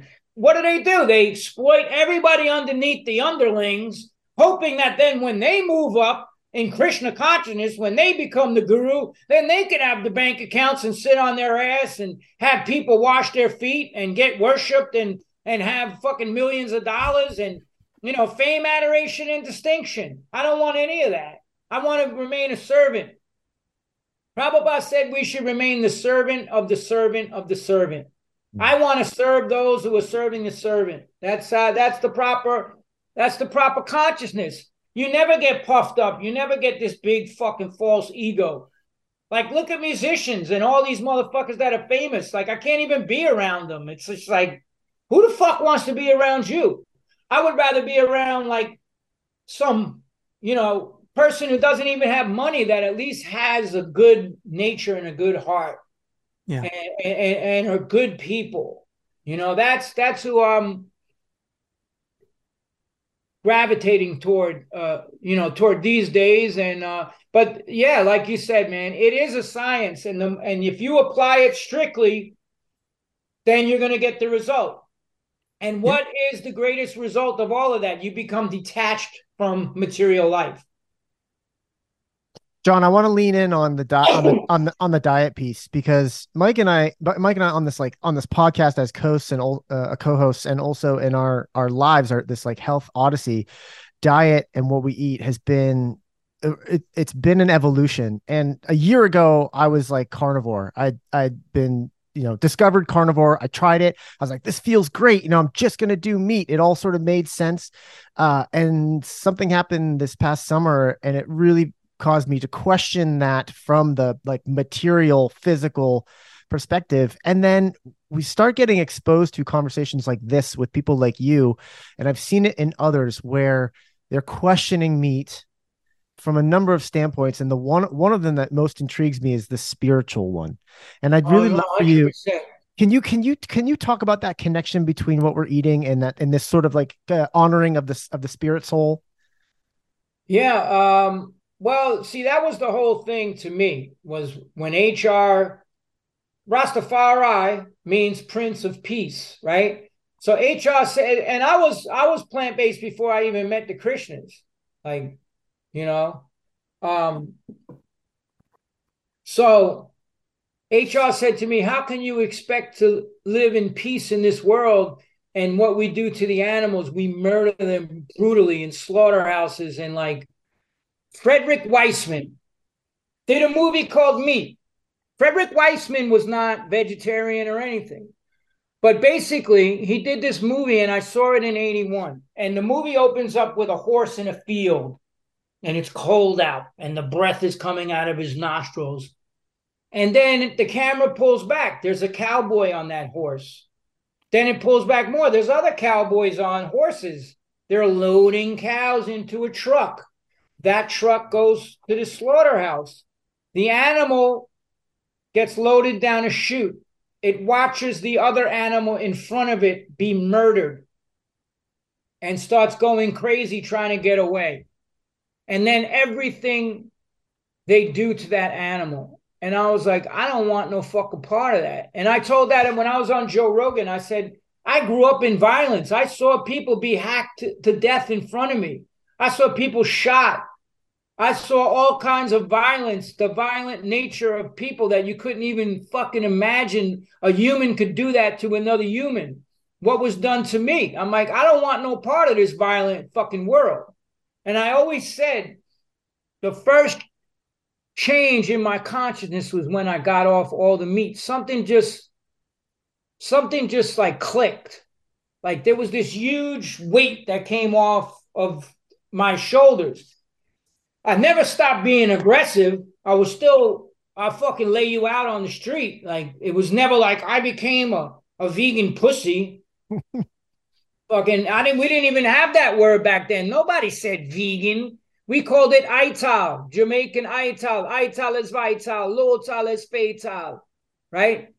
You don't eat the Babylon food, man. The fuckery them serve you, man. It made for one thing and one thing only to cause disease. And them pharmaceutical companies come in right behind it and giving you the drugs. And them companies is owned by them other companies, Rasta. So you see, I got the educate, I got the overstanding, not the understanding. That's what Rastas say. They taught me first. I learned about the herbs, wood root tonic, and all the shit. The Rastas taught me first. But then, like I said, I used it as a laboratory. I stopped all the meat, the fish, the eggs, the dairy, even the dairy. I didn't eat that. I ate a lot of raw foods and shit. So you could argue to the fucking sun comes home about the nutrition. Here's the thing: there's no long-term studies about fucking what this carnivore diet is going to do to somebody in 50 years. There's the China study that proves that when you eat a clean, organic, plant based diet, the cancer rates go down and all the other shit by uh, uh, uh, um, what the fuck is his name that wrote that book? Fucking, uh, I'm just having an old man moment. The the um the China study, which uh, there's you know there's all these studies that exist. You know the blue zones. Who lives the longest on the planet? People who primarily ate a fucking plant-based diet, had they worked hard, they had belief in a higher power, right? So all those things encompass to create a life that you live longer, right? So everyone brings up the carnivore diet and the caveman diet. Them motherfuckers lived to like 30, 40 years old. like, give me a fucking break, dude. like and like I said, there is no long term studies about the effects of this shit. I just don't want to be involved with that industry. And then you know, yeah. I'm not, I'm not, I'm not uh, an advocate of pushing this whole it's climate change. The planet. They've been saying that for fucking ever. Right. The planet's going to be over in ten years, making money off of it. Yep. Yeah. There's no denying we're destroying the environment. That's what I always say. I don't say climate change, none of this bullshit.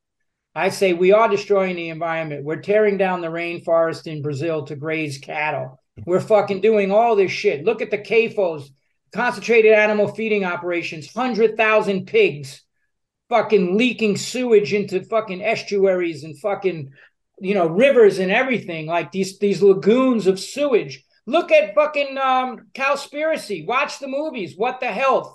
Forks over knives. Get some education get some education. I don't want any part of this animal being confined its entire life and then or or yes, our our cow just touched grass its whole life. It had such a wonderful life until I slit its fucking throat. You know? So to me, I just I don't want any part of that. Yeah. Like I, I and I'm living proof that hey, you could do this and be healthy. So why contribute to the suffering of others? Everybody contribute to, to my suffering, right? Look at look at all the shit. I didn't have control over that as a kid. Shit was done to me I had no control over. But when I was in a position of controlling my destiny, I had to make the right choices for myself. And part of my choice to that whole thing was plant based. And the Bad Brains and myself and the others were doing this shit before anybody. I was doing this shit before anybody, before it came fucking trendy. I don't care about the trends. You know, I would never eat a fucking impossible burger or any of this fucking shit. You know, GMO, Bill Gates, mystery meat, fucking like I just saw a fucking thing on what's in that. I would never eat that. I don't I don't even fuck with Beyond Meat that's non-GMO or any of this shit anymore because I use my body as a laboratory. I noticed that when I ate it, I got inflammation. I had headaches the next day, my intestines, all this shit. I'm like, why do I need that? Let me just eat a whole food, organic plant based diet from foods in their original source as much as possible. I mean, the most I'll do is organic soy, uh, tofu, or tempeh, and that's just pressed soybeans that have been, uh, you know, boiled down. That's about it. I don't fuck with any of the other shit. And my girl's a nutritionist, so she's always like, my my fastest Ironman time and the leanest I got was when I went to Cozumel, and uh, she got me down to like 160. I was, if you've seen a fucking picture of it, I was like fucking shredded. Even now, I'm like I do intermittent fasting. I I you know so I, I, even though like uh I'm not at the peak of my let's get this guy out of here. Get out. Yeah. Bye, there. Uh, bye, Bear. You know, even though I'm uh, haven't stepped into the like complete heaviness, insanity of my cycle of training for these Ironmans I got coming up, I, I don't put on the weight that I used to before. I don't have that extra seven pounds in the wintertime that I got to get rid of. Maybe it's like two or three, you know, and I'm in the gym constantly. It, it it's it's you know I don't I don't I don't I don't uh I don't live to eat. I eat to live. I eat a certain way that's giving me the energy and the power I need to to get through the day. You know, these people that talk all this shit, I'm like, y'all motherfuckers ain't Cameron Hanes, dude. You want to come and fucking train with me? We'll do a fucking 12 hour fucking Iron Man and then get in the ring or whatever the fuck. I wouldn't say that to Cameron Hanes or Goggins because they kick the shit out of me. You just, yeah, you. While you chewing on a fucking piece of chicken. you, know, You just ran into Goggins, that didn't they you? just shot. You just ran into Goggins, didn't you? That was a while back. That was a while I- back. I ran into him a couple times and I was watching him do the chin up world record at Rockefeller Center. Yeah. My buddy served under him. My buddy was a frogman. AJ James, God bless you. I love you. Uh, bad motherfucker. He was in the movie Act of Valor, but he he told me stories about Goggins, and he's like, dude, he's fucking inhuman. Yeah. Inhuman. Yeah. Like- well, I, that's that's what I love about Goggins and folks like yourself is like, yeah, you could say he's inhuman, but he's not. He's human. Like whatever he Yeah. can do, whatever he can do, whatever you can do, the rest of us can do. You want to do Iron Man? Anybody, anybody could do it if you apply yourself. Yeah. if you apply yourself, you could do an Ironman. That's why I tell people, they say, I can never do an Ironman. I said, that's, you know what I say? Did you ever try? Right. Did you ever apply yourself? I can never, I can't get free of drugs. Did you ever fucking try? I can't stop drinking. Did you ever fucking really try? However much you invest into something is what you're going to get out of it. And uh, God, I, I have a chapter in here- called "Be All In." I'm like, you better be all fucking in on your shit, dude. Because if you're not, the universe, God knows exactly where you are lacking, and that's where the screws are going to get tightened. That's And one of my let's questions. You know, that's one of the questions I had. Like in your experience as a coach, a motivational speaker, an athlete, like what do you see is holding most people back from achieving their goals? Self defeat. Self defeat. They shoot themselves in the foot before they even fucking start. And they're not disciplined. This I, I coach in discipline. You know? That's my thing. I'm like, I coach in discipline. I have a 10-step discipline process, which is going in the back of this addiction book. This is what this is what it's all about. It's about staying disciplined. Discipline creates habits. Habits create routines. The routines become who we are. That works in the negative too. Why do you think they call it a drug habit? I got a bundle a day habit. It's the same shit. Your habit's going to cause your routines. You're going to go out, you're going to fucking hustle, you're going to steal, you're going to rob to get your money to get drugs.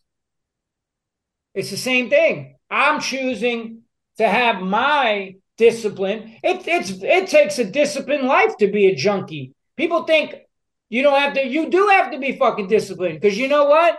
If you don't get high for a day, guess what happens? You start getting sick. Yeah. Yeah. And I said, if you if a junkie took the same amount of motivation that it, it took him to get that hundred or two hundred dollars a day to shoot that shit in their arm or get whatever, they would be fucking running Fortune 500 companies if they flipped that same determination and discipline to something positive. So stay disciplined. Mm. Stay disciplined in your life every day. And, and that comes down to time management. How are you spending your day? Who are you spending your day with? Writing down my shit. I got a list every fucking day of the shit that I got to get done. I, I make a list the night before. I watched Joe Rogan. He said he does it on Sundays. That's good too. I suggest doing a self assessment on Sunday. What did I do during the whole fucking week? How could I have bettered every single fucking thing I did? People think journaling is fucking weak. It's oh, that's girl shit. My buddy who was a team leader in, in, in the special forces kept a journal. Yeah. When you're going out and men and you're running a fucking you're a, you're a squad leader, you have all these people under your fucking supervision. You've you've gone out with their families and their kids. You got to go knock on that door if they get killed. Think about that. So there's no fucking way this dude is not putting himself under the fucking microscope.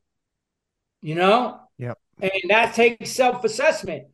But that's the whole thing I say is stay disciplined because discipline will bring all of the good shit into your life. And undisciplined, an undisciplined mind, it's the same thing in yoga when I was a monk. It was the most disciplined life ever, austere, austere. And what does austerity mean? It means willingly undertaking a hardship to achieve a higher result. That's the meaning of austerity. So that's what it's all about. That's why I, I get up, I say my mantras, I read my books, I write, I go train, I do this, I try to help other people. I sit down and do podcasts. Hopefully, maybe one person hears this shit and could be like, I got to look into some of this. Bang, there you go. The change fucking starts. The candle is lit. The candle's lit. Yeah. Well, listen, John, we've taken up a lot of your time, and um, I want to ask you the question that we always ask our guests at the at the very end. What are your non-negotiables? Those daily habits that you do to tend to your terrain. Like I said, first thing I say, I, I acknowledge my uh, connection to the higher power. For me, that's chanting Hare Krishna, right? Hare Krishna, Hare Krishna, Krishna Krishna, Hare Hare, Hare Rama, Hare Rama, Rama Rama, Hare Hare. It's a mantra.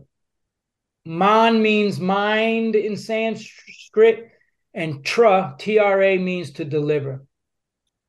And the, the mantra, the Hare Krishna Maha Mantra, simply means, Oh Lord, oh energy of the Lord, please engage me in your devotional service. It's not asking for money. It's not asking for bread. I'm not putting an order into fucking Amazon. You know, I don't want nothing out of it but to just be served, to serve. Right? I, I non-negotiables. I get my writing done. What are my projects?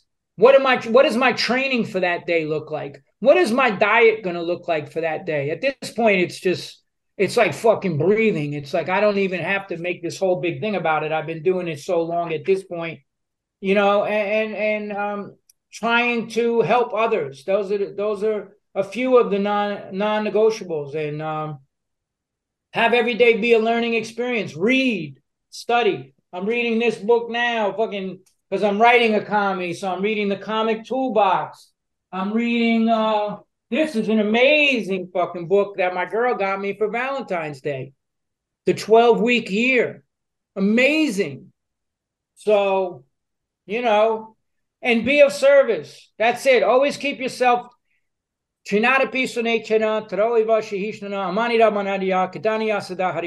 Always think of yourself low in the, lower than the straw in the street, devoid of all sense of false prestige. Always never looking for honor, but giving honor to others. In that state of con, being more tolerant than a tree. In that state of consciousness, one can constantly chant the holy names of Krishna or God or whatever you you want to call it. You got to stay humble in life, man. So those those are those are some of my principles, you know, that I I, I stick with uh, every day. And most most important is reading the, the you know the books of higher consciousness, and there's so many. Uh, you could put the link if anybody cares. Like you know, there's a there's a for the original books.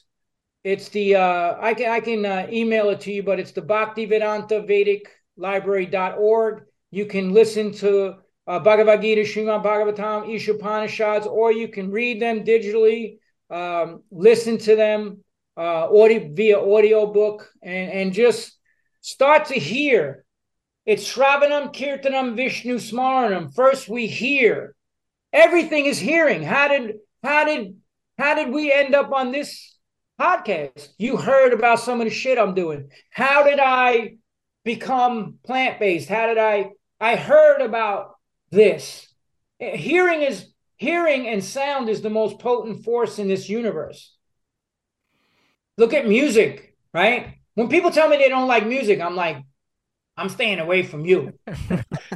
like, but it's all about hearing, right? Why does anybody become a musician? Why does anybody become an actor? They're all hearing the knowledge. Like they're hearing about some actor and the amazing thing of like doing a monologue or whatever the fuck it is, you know, music or an athlete or or a Navy SEAL or or whatever the fuck you want to do in this world.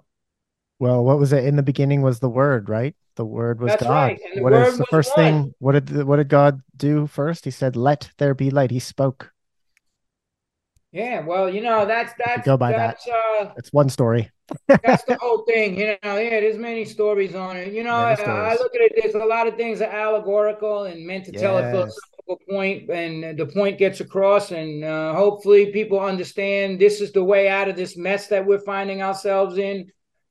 You know, turn the lens inward, man. That's the whole thing. I try to look at my shortcomings every day and like, did I handle this situation the best? Like, uh, you know, it, it, it's constant scrutiny, and we're always scrutinizing others. But like I said, do we scrutinize ourselves? Like, and and I said because somebody asked me in the press, and I just wrote this.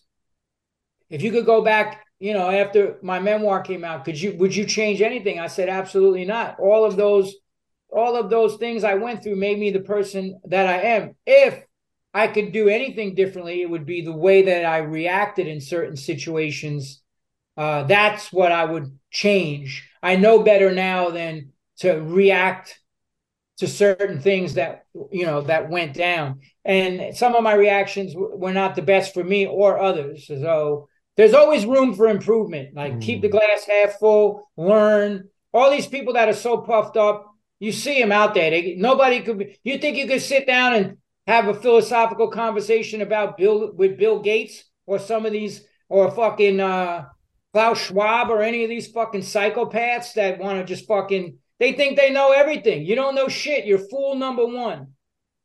Birth, death, disease, and old age. How do we solve those problems?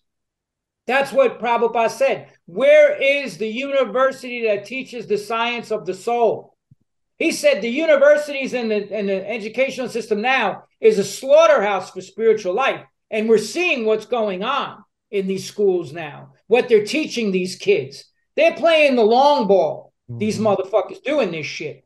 They know these kids are going to grow up one day and they're going to be the new leaders. So they are programming these children and these kids and these young leaders. Look at fucking Soros. He's got his kid out there fucking now, fucking doing all this shit. It's like they they know. So, you know, that that's uh that's that that's my whole thing is look for that alternative. It's a little harder to find but it's finding the gem. That's you're finding the gem in life man. Yep. So anyway. John john where's the best place for the listener to learn more about you uh well i got books out uh but you know uh johnjosephdiscipline.com is my website and uh i'm jj cromag on twitter john joseph discipline on Instagram. Blood Clot NYC is the band for the for the new band Bloodclot. Uh, it's not new. We just put it back together again. And uh, Facebook, John Joseph, whatever, you know. But uh, I'm I'm speaking. I'm doing a cooking demonstration at the St. Louis Veg Fest coming up in October. I, I got races coming up. I love meeting people and, and like hearing their journey. Like I meet people. I met one person and he's like, man, I had can I have cancer right now and and all this shit. And I met him at Ironman Texas and he finished the Ironman. He's like, you know, that means the world to me to hear somebody say, you know, hey man, you're hearing your story of what you went through inspired me to tackle this shit. And he wrote me, he survived the cancer and everything, but he did an Ironman with stage three cancer. Amazing like fucking uh, I think he had colon cancer or something. Going through chemotherapy and did an Ironman. It's always that first step. That's what I tell people. I just saw a BJJ instructor, right? And he held up two belts, a white belt and a black belt. And he said to his students, which is the hardest belt to get? Mm. And everybody said, the black belt. He said, no, the white belt, because that required that initial step of you showing up and that's what most people don't have the discipline to do. They don't start. So you have to start. Take the first step. When I was, uh, I did Kona Ironman World Championship. I placed top 10% in my age group on the planet. I did Kona twice, 2016 and 17. And when I did it the first year, I came out of day. I got on uh, NBC Sports, and I didn't even know it.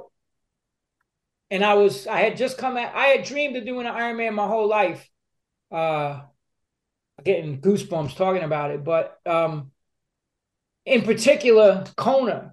And here I am, and I come out of the water, and I'm standing there, and and I'm like tearing up as I'm getting my bike ready, taking it out of transition. And I just got reflective. I'm like, I'm at Kona World Championship like something I dreamed about for fucking fucking 40 years, man. 30, 30, whatever, almost 40 years. And now I'm about to go ride on the Queen K, man. And I didn't know the camera crew was over there in that moment filming me. And the voiceover said, No doctor can write you a prescription for this. And in that same race, there was this guy that went through cancer, got chemotherapy, was in the hospital for months, and then needed a heart transplant and was still in the hospital, but always wanted to do Kona World Championship. He's and, and they they do the athlete stories on NBC, and they did his story. And he said, My first step was crawling out of the bed over to the wall and standing up. Imagine that. There wasn't a fucking dry eye. When that guy crossed that fucking finish line, it was unbelievable. You see these guys with veterans with legs blown off and all this shit. And it's like they're testing themselves. So test yourself. Take the first step. Don't be a day, don't be a one day motherfucker. Be a day one motherfucker.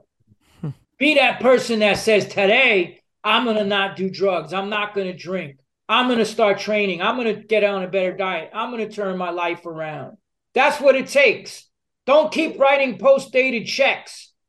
It's like somebody gives you a check for a million dollars, but you can't cash it till 2150. What fucking good is that for you? That's not doing you anything. Start today. Invest, put money in that bank account. That's what it's all about.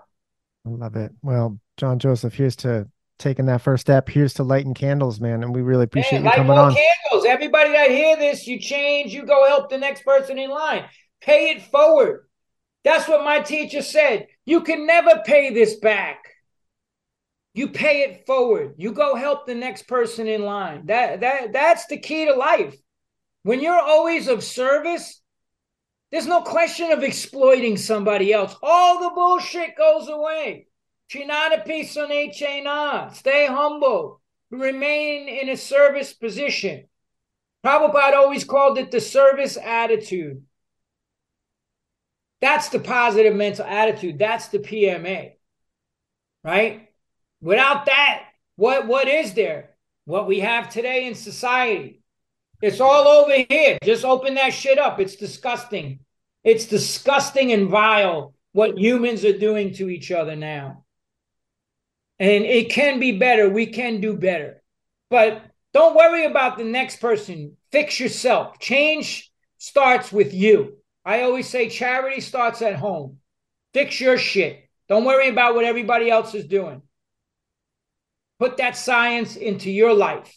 That's what I did. That's why I, you know, I just wish, you know, my brother Frank, like he was so kind and good to everybody else and always willing to help. I just wish he he had that same that he gave that same self-love to himself. That same love he gave to everybody else. I wish he could have just given it to himself, but he can't. He didn't. So I have to use his death in a positive way. I'm not trying to get sympathy. I'm not out for sympathy or anything. I'm trying to take a negative situation and, and make something positive out of it. Say, hey man, you don't you don't need to end up like this and my guitar player and all these other motherfuckers that died and and ruin their lives and their families. You know, I'll leave you with this one last thing. I've been feeding the homeless in New York since 82. KRS1, I just posted a video and he came up with his name by us going to the men's show. I'm the one that set that program up in New York in 82. So we would feed at Tompkins Square Park and then we would go over to the men's shelter on 3rd Street where he was and feed there. And then if we had anything left after that, we'd go to the Bowery Mission it was it was just service. I knew what it was like to be hungry, so I I wanted to make sure people had good, clean, pure vegetarian food. That's where KRS One got the Bhagavad Gita. But the reason I'm bringing it up is because I would see this person, and he would come and get the food and never talk. He would go, you know, like sit by himself in the park and eat. And it, you know, it was this white guy, and I was like yo, I sat with him one day and we started talking, you know, and, and I got kind of had to be like, you know, I was homeless. Like, I know what it took for me. How, how did you become homeless? And you could see he was resistant in telling me. Um, but he was like, I was a stockbroker on Wall Street. I was making a quarter million dollars a year, had the condo, the summer home, the cars, the wife and the kids. He said, My wife and kids were killed by a drunk driver. I dealt with that by drinking. Then I started doing drugs. Then I stopped going to work. Then I lost my apartment. Then I was homeless. So he said that he was on the Manhattan Bridge and he was going to jump to his death. And he said a vision of his kids came in his head. And it was like, don't do this. Right? So he didn't. And that was his awakening. But then he would come and help us set up. Like I became real tight with him and we would have the conversations. And then I stopped seeing him for a while. He fucking, I was like, fuck, man. I fucking hope this dude didn't do something drastic. And then he showed up with a fucking suit on, cleaned up. I was like, holy shit. Like, he goes, yeah, man, I just want to thank you for those conversations because you were never judgmental. You just listened to what I had to say. And you were never judgmental toward me and I had this experience where I was going to jump, and and my kids came and and then I I said I got to go to rehab, and he did, and he got, you know, and eventually he met someone else and started a family, just like my friend Kevin McQuaid. I remembered his last name. He had cancer, and he could he didn't have insurance, so he started robbing banks. He was on the fucking he was on the cover of fucking the Post like robbing banks to pay for his cancer surgery. And then they caught him on St. Patrick's Day, but he was getting fucked up in the meantime. And I and, and and he got sent to prison and they took out all his intestines and then he became homeless on the streets when he got out and he was a fan of the Cro-Mag so we would always talk and uh you know I would find him he got real bad like I would find him you know, just going to the bathroom on himself, laying in the hot sun. I always try to find him and feed him, you know. And then I stopped seeing him for a while. And I thought he died because the last time I saw him, he was really bad. And then one day I go into Angelica Kitchen and he's sitting there at the fucking table when I walk in, smiling, cleaned up. I was like, and he goes, I got six months fucking clean, bro. And we were friends all the way up until, and he said the same thing. You never judged me. You always had compassion and tried to help. And unfortunately, he relapsed uh, over some relationship shit and then got drunk one day. He was, you know, out on the streets again and fell down the subway stairs because it was pouring rain and he, he slipped on the subway and smashed his head and his parents called me up, his sister, who I had been in touch or whatever, somebody, and said, Come say goodbye to Kevin. We're going to take him off life support. And I was like, What the fuck? So I went, I said my prayers to him. I put some holy water from the Ganges on him. I put some of these Tulsi beads. I played Prabhupada chanting in the room and I said, I love you, brother. See you on the other side. But it's the same thing. We don't know what people are going through in this world. You know, Kevin was abused as a child. So we don't know what people go through. We can't judge someone just because they're doing drugs or, or in a bad place. Because we don't know what's going to happen even in our life. Something can happen tomorrow. We think we got our shit all together, and then some tragedy could come. It took a lot for me when my brother just died and my mom and, and dealing with that. But never once did I say the answer to this is going to be going and relapsing. Yeah. Like I said, I three hours after I got that call, I was on my fucking computer and I said, This is the chapter I never wanted to write, but now I must. And I doubled down on on the training and the exercise and and and and and the helping other people. I actually offered a free Kickstarter course. Anybody that wanted to sign up. Here, man, take this course for free. Had like 40 people. Like, pay it forward. That's what life is all about. I guess we could fucking end it there, but uh, you know. John, we appreciate the time immensely. You, and um and just giving us a lot to think about and hopefully the listener as well. And we'll put links to uh in the show notes to where people can learn more about you. Please do send the emails of those resources you were going to send to us. Yeah, I'm going to um, send that to you when I when I get off this call. I'll send the uh, you know, you know social media, but I'll, I'll put the link to get those books because you know, those books can help people, man. And um and and let's stay in touch because we'd love to get you back on when you finish your book and it's time to get yeah, that out man, to the people. The next book and uh, you know I got whatever. I'm just I just work hard every day, man. Yeah, what do. else? What else is there? What when uh, when, when is the one man show gonna hit the road? Uh, well, we're gonna launch it in New York in the fall. This fall. Yeah. All right. I'm. So I'm. It's gonna be. It's gonna be like you know, some. It's gonna be something else, man. Yeah, I I have no doubt about that. I very much look forward to that. Yeah. So right. it's uh,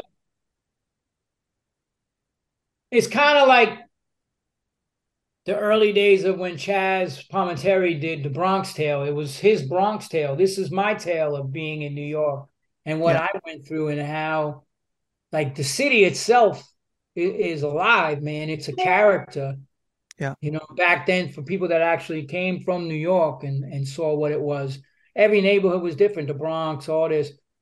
And, you know, my experience came in Alphabet City, you know, like down on the Lower East Side. So uh yeah, man, I'm excited for that. I'm I'm writing it. Um so yeah, we'll get we'll get to that. Um it's just another medium, man, to be able to express and tell story and uh you know, meet people and all that. So, all right. Well, we look forward to it. John Joseph, thanks for joining us. All the best, bro. Peace out.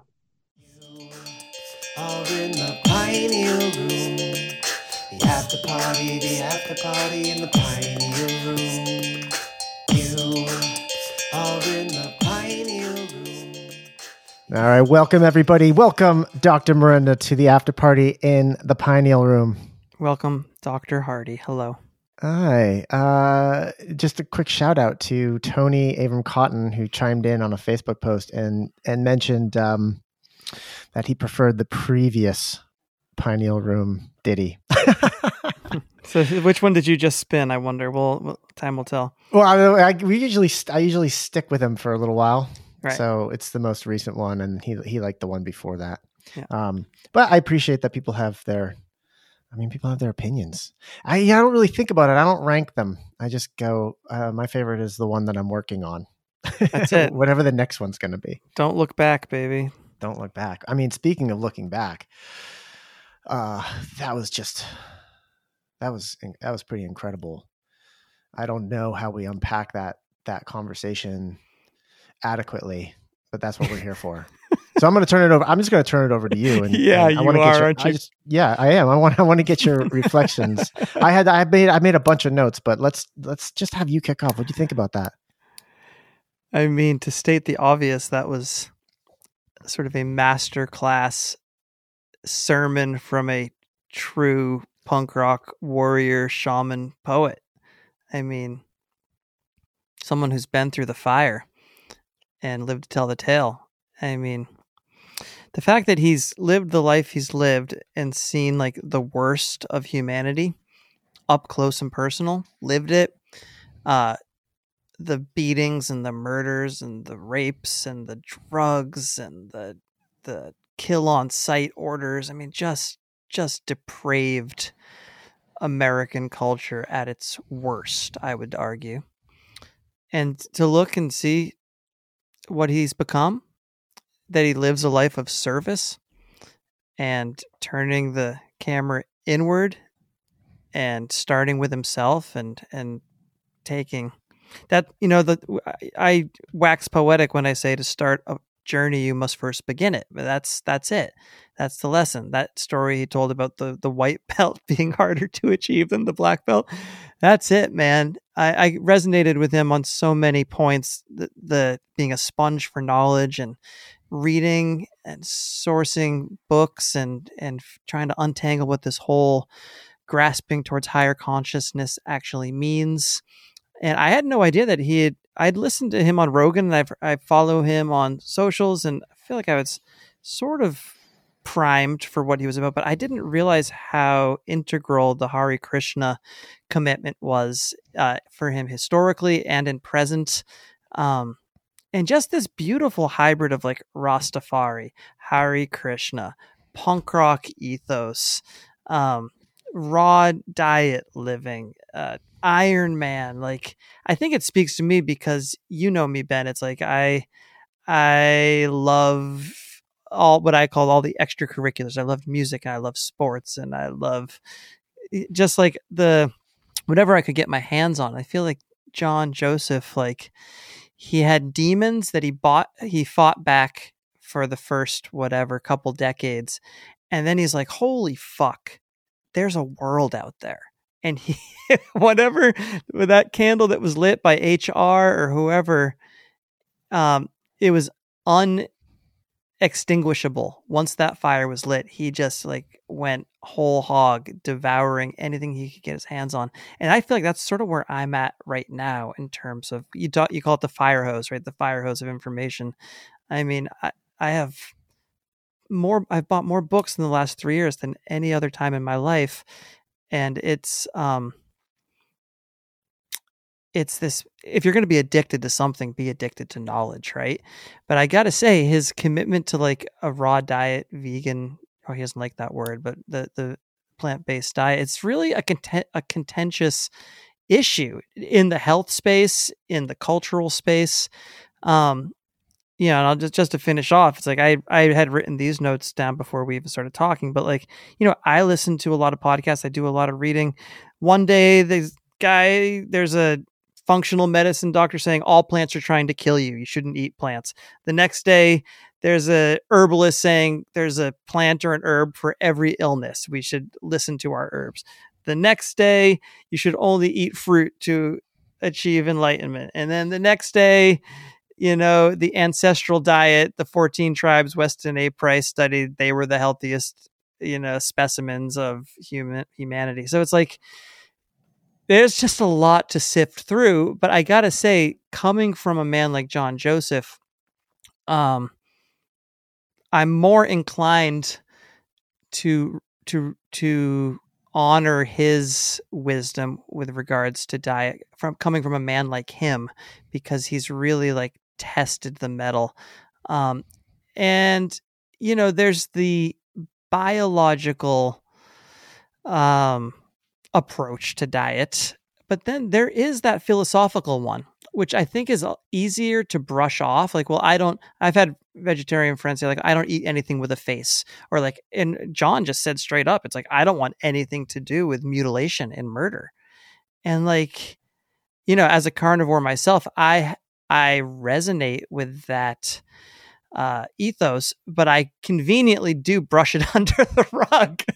Um, and I, whether it's rationalization or like, oh, well, mineral density and well, I only eat grass fed, local, organic. Yeah, but someone had to put a fucking bullet in that skull too. It's like, it's a lot to sift through, but the conviction with which he speaks with the lived experience, the testament that his you know his training and his passion and his creativity and his obsession with expression it sort of speaks for itself that whatever he's doing whether it's right for everybody it's not for me to say but it's obviously right for him yeah i agree and and i again we come back to we come back to quinn that there's no one right way to live. He used his body as a laboratory, found out what worked for him.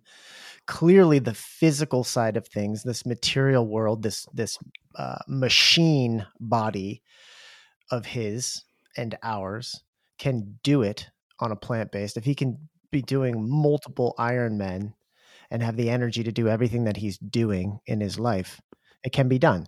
One does not appear to need uh, meat from an animal to do all these things that he is doing. The one, the aspect of this conversation that I'm now most interested in is not necessarily the the philo- philosophical one, although that certainly interested me because, again, like you pointed out, what he had been through in his life and the violence that he had been through, and the decision I'm not going to, I'm not going to, I'm not going to be a part of that when it comes to what I eat. But I'm I'm most interested in the spiritual side.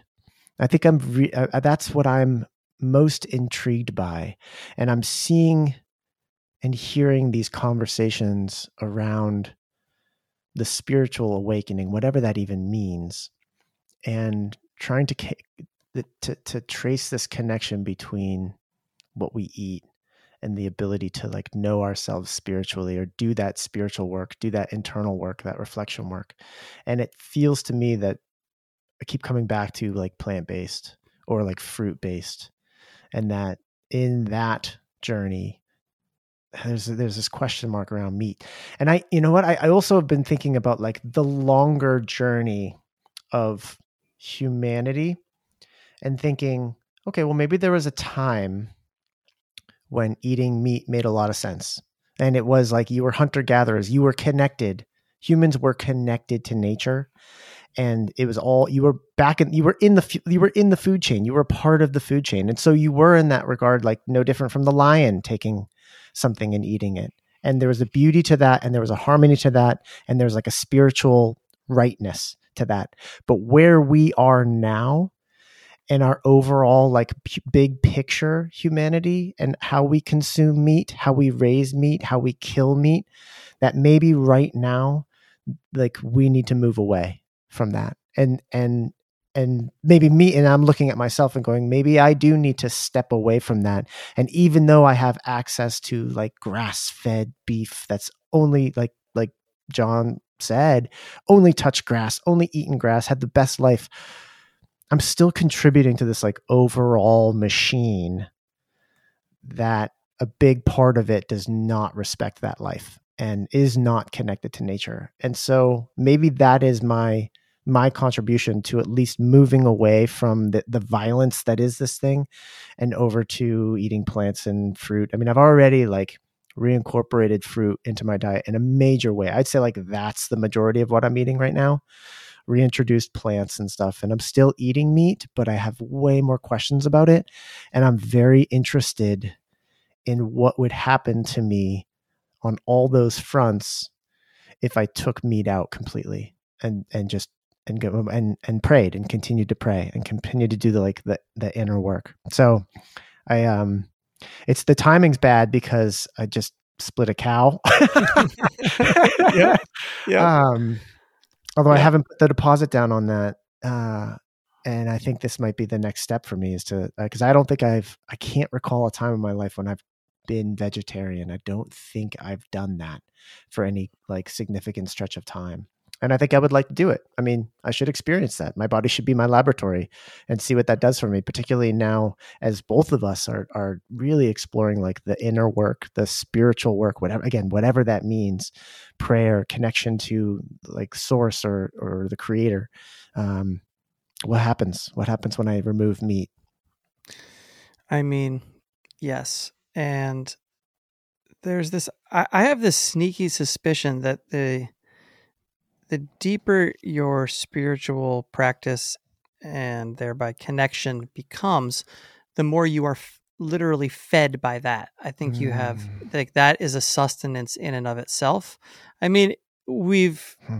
flirted with this idea because we've explored water fasting, this idea that you can you can um, you can live your life on nothing but water for extended periods of time and then you slowly refeed you don't refeed with beef jerky. You refeed with coconut water and Yeah. fruit and mango and so there's something to that. I you know, and I guess you could file that under like gluttony being one of the deadly sins. It's like, you know, we yes, we live in the land of plenty, but like that doesn't necessarily mean you know, fucking gorge yourself on all that is available in the horn of plenty. And uh, so there's yeah. It's, it's opposite. I- I- you have to look at that and go because we because we think that everything is broken in this civilizational system. That aspect of it is also broken, and we should eschew that. I mean, that should be step one. And uh, in in God, man, they talk. He talks about that is the importance of not overdoing it. You know, of not over satiating on things like food and and wanton sex, which again is like one of the pillars that um, that John Joseph was talking about. So, mo- like moderation, not, and Mhm. I think about that all the time now when I'm eating, and I go, I'm full. I don't need to continue eating, and like I don't need to reach for something at like eight o'clock at night. Like I've already Mhm. had my dinner. Um, because I think when you get full on that stuff down here, and uh, you you're not leaving space, are you? You're not leaving like space for the fullness that comes from and the richness that comes from prayer and connection. I don't. Yeah, I mean, just. I mean, yeah. he, he talked a lot about drugs as a means of suppressing traumatic events, but I think it's well known that, that people use food for the very same thing. Right, right, right. Um, So gambling, lot- gambling yeah. was an interesting one.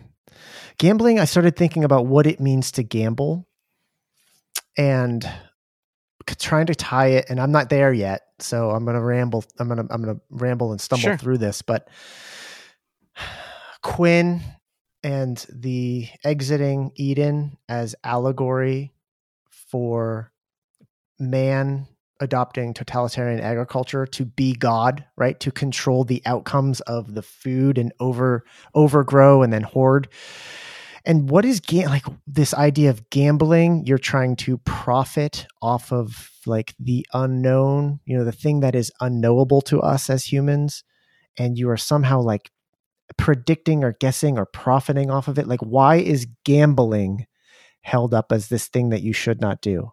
Like why is gambling this thing that is held up as as being unholy or a sin or something that leads you away from spirituality and knowing? Can you answer that? I'm, I'm like i'm i'm moving on it. I'm i'm machinating on it and i'm not there yet but i this is a seed that's been planted and i really want to better understand it. Certainly we know that gambling can be an addiction but why Right. is gambling an addiction and what is the connection between gambling and like spirituality and it as a sin i'm, pr- I'm sure the answer is like out there and it's I readily know. but- available but right. Well, that's the fun you and I have as we get to hash hash this stuff out in on a public forum. Uh, Mm. but uh, I think it must have something. And I sort of had my ham-fisted little, you know, comment about the stock market being sort of the greater expression Big of time. of uh, wh- which our whole economy is predicated on on on the stock market. I mean, we live and die uh, in America in the world stage on this the market, right? But I think I think in an oversimplified way of approaching this, it it's it's the it's the conniving manipulative part of for lack of a better term uh, crony capitalism or or abusing the system trying to take advantage uh, and cheat. I think it breeds lying and cheating and stealing to get ahead in its wake. I think there's something that um doesn't appeal to our braver angels or whatever it is. I think it breeds corruption this idea of gambling. It's not like in the voluntary lens it's it's an it's a, a mutually agreeable exchange of goods and services in a, in a voluntary society whereas this i feel like it's trying to exploit loopholes and take advantage and and don't do it it doesn't foster the idea of doing things the right way. It just fosters the idea of taking advantage of loopholes and doing things that maximize profit to you uh, come hell or high water right it's to make as much money as cheaply and as quickly as possible and that does not breed good habits and I'm with you. I agree with you. That is a that's the greed aspect, and that's uh, like a morality thing. And I'm I'm trying to go I and I I agree with you 100%. I'm trying to go a little bit deeper and like what is existence? What do we have? And I guess part of this is dovetails with me trying to get into meditation more and and uh meditation is all about being here and being present and gambling is all about existing in the future. Hmm. Like gambling is all about I'm going to bet on what I think is going to happen. So you are perpetually existing in the future and the un- in the unknown rather than being here now. Hmm. And that's not the only reason I would say gambling would be a sin, but that's one that comes to mind just because I'm I'm, I'm trying to I'm really trying to Yeah. incorporate meditation into my my my daily and not just meditation but also like just being present more often and uh, gambling is certainly like the easiest way not only to like be ex- exist outside the present but then to try to like monetize that Yeah. Well, and you know, and yet there's nothing one has to prepare for the future. You want to have half a cow in your freezer maybe. And that's the other thing. We live in the frozen north in the wintertime, long winters. You can't like walk out your door and like pick a pineapple 12 months a year. So there's other things to consider just like getting through the week. Having said that, you know, if we had more time in our lives for uh, meditation and a spiritual connection, maybe there would be less need and fear of of of not having, not being able to provide. also gambling when you gamble you're not an active participant in bettering anything. Are you? You know when you gamble when you gamble on the outcome of something that you don't really control necessarily unless it's like the roll of a dice. So you're not you're not like an active participant in in any sort of like betterment. You're not in service to anything you're literally just going like there's a so- like for example there's a there's a football game on tv i'm going to say that this team's going to win. And now all your like energy and focus is on the outcome of something that is meaningless. You're not bettering yourself. You're not making use of the time that's given to you to do anything productive. Like you said like we have to we have to put food on the table. We have to go out and you know grow food and then harvest food or do a job. Like gambling you're not doing any of that. Are you you're just like an observer who's also trying to monetize the outcome of something that hasn't happened yet and you're of no service to anyone or anything Yeah. not even yourself Yeah. anyway I, they that's just like one tiny aspect of one of the things we talked about Yeah, no, it's it's it's a fun one to to mull over because you know he he sort of lists the four pillars and that was one of four. Yeah so it stood out it stood out and then of course um you know the other one was like what uh, sex like just um i don't know pr- promiscuity i guess you could say and Mhm. and that t- you know that comes back to like Will Blunderfield and semen retention, and of course like God Man and like the Mhm. preservation of the seed, and Mhm. uh, that one's such a fa- and and and and the preponderance of porn in our world and how easy with the internet especially how easy it is for anybody to Mhm. access like porn unlimited. It's almost like this whole anyway. That one I, e- get I mean, porn is the obvious like sort of extreme, right. but like but any sitcom or movie or really any cultural media that you consume is is just this sort of fast and loose culture and you know the whole like uh, pro-life pro-choice debate it's he he posed the question. I've i've even heard naomi wolf pose the same question someone who's like a proud feminist from the left like uh, that why do we have so many unwanted children? It's because we just exploit and celebrate sex as a culture. We we've elevated it to this place that is completely unnatural. So of course we're going to be having a lot of sex and ending up uh, with unwanted pregnancies and that is not normal It's not normal. No, no. Yeah. You know, there, it, it felt like as we were going, as we continued on with him, it just felt more and more connections and overlaps with, with where we are and also where we've been and some of the,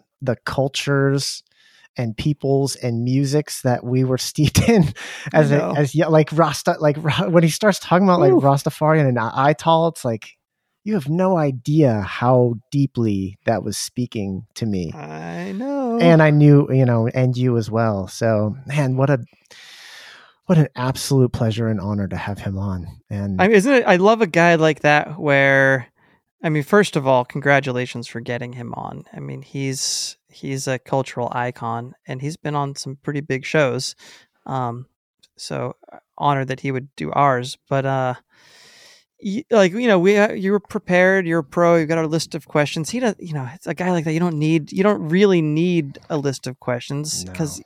I mean, you just let him go. Yeah, Let him go. He we could have talked for seven hours straight. A guy with a guy like that. easily. Yeah, really heartfelt, really genuine. I mean, he, uh, he teared up several times. I teared up. It's like, Yeah. it's just a guy like that who can cut through the bullshit and get right to the heart of of what matters, like Yeah. that. No time for bullshit. No.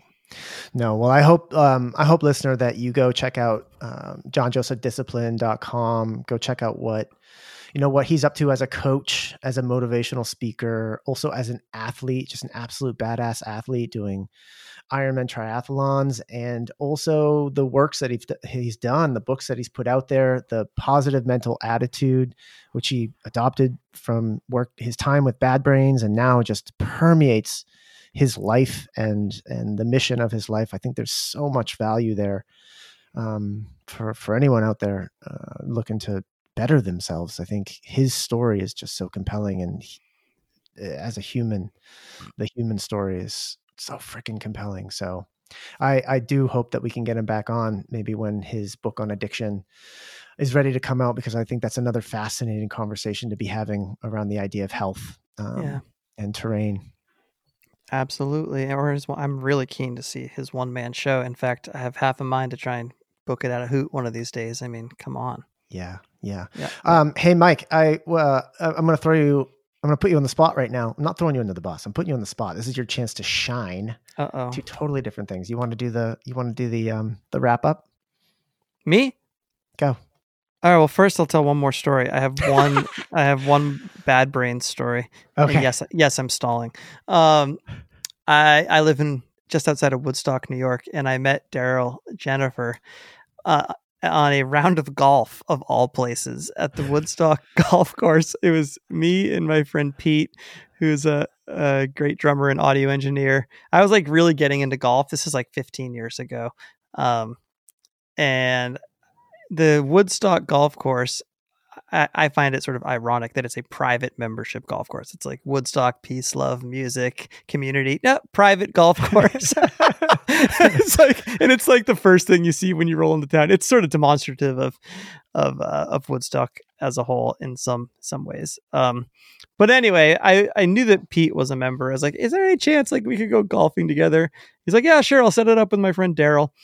And so it was me and Pete and Darryl Jenifer from Bad Brains. And uh Darryl's like uh, a great golfer and he's all like decked out in his golf attire and we're at whatever like the seventh or eighth hole and he's got this he's like ah he's got this like approach shot to the green that he wants to make he's like this is the club i should use but i can't use this club it was like some pitching wedge because it always gets stuck in my dreadlocks on my backswing. thought so fucking funny. It just killed me that his dreadlocks were a liability for his pitching wedge backswing. Anyway, that's my that's my only bad brain story. Um, Amazing. but uh, folks, nothing you you heard here shall be taken should be taken as medical advice. As Ben and I are not medical professionals, we are podcast doctors, and you are love, you are light, you do have it in you to be disciplined, and we'll catch you on the next one.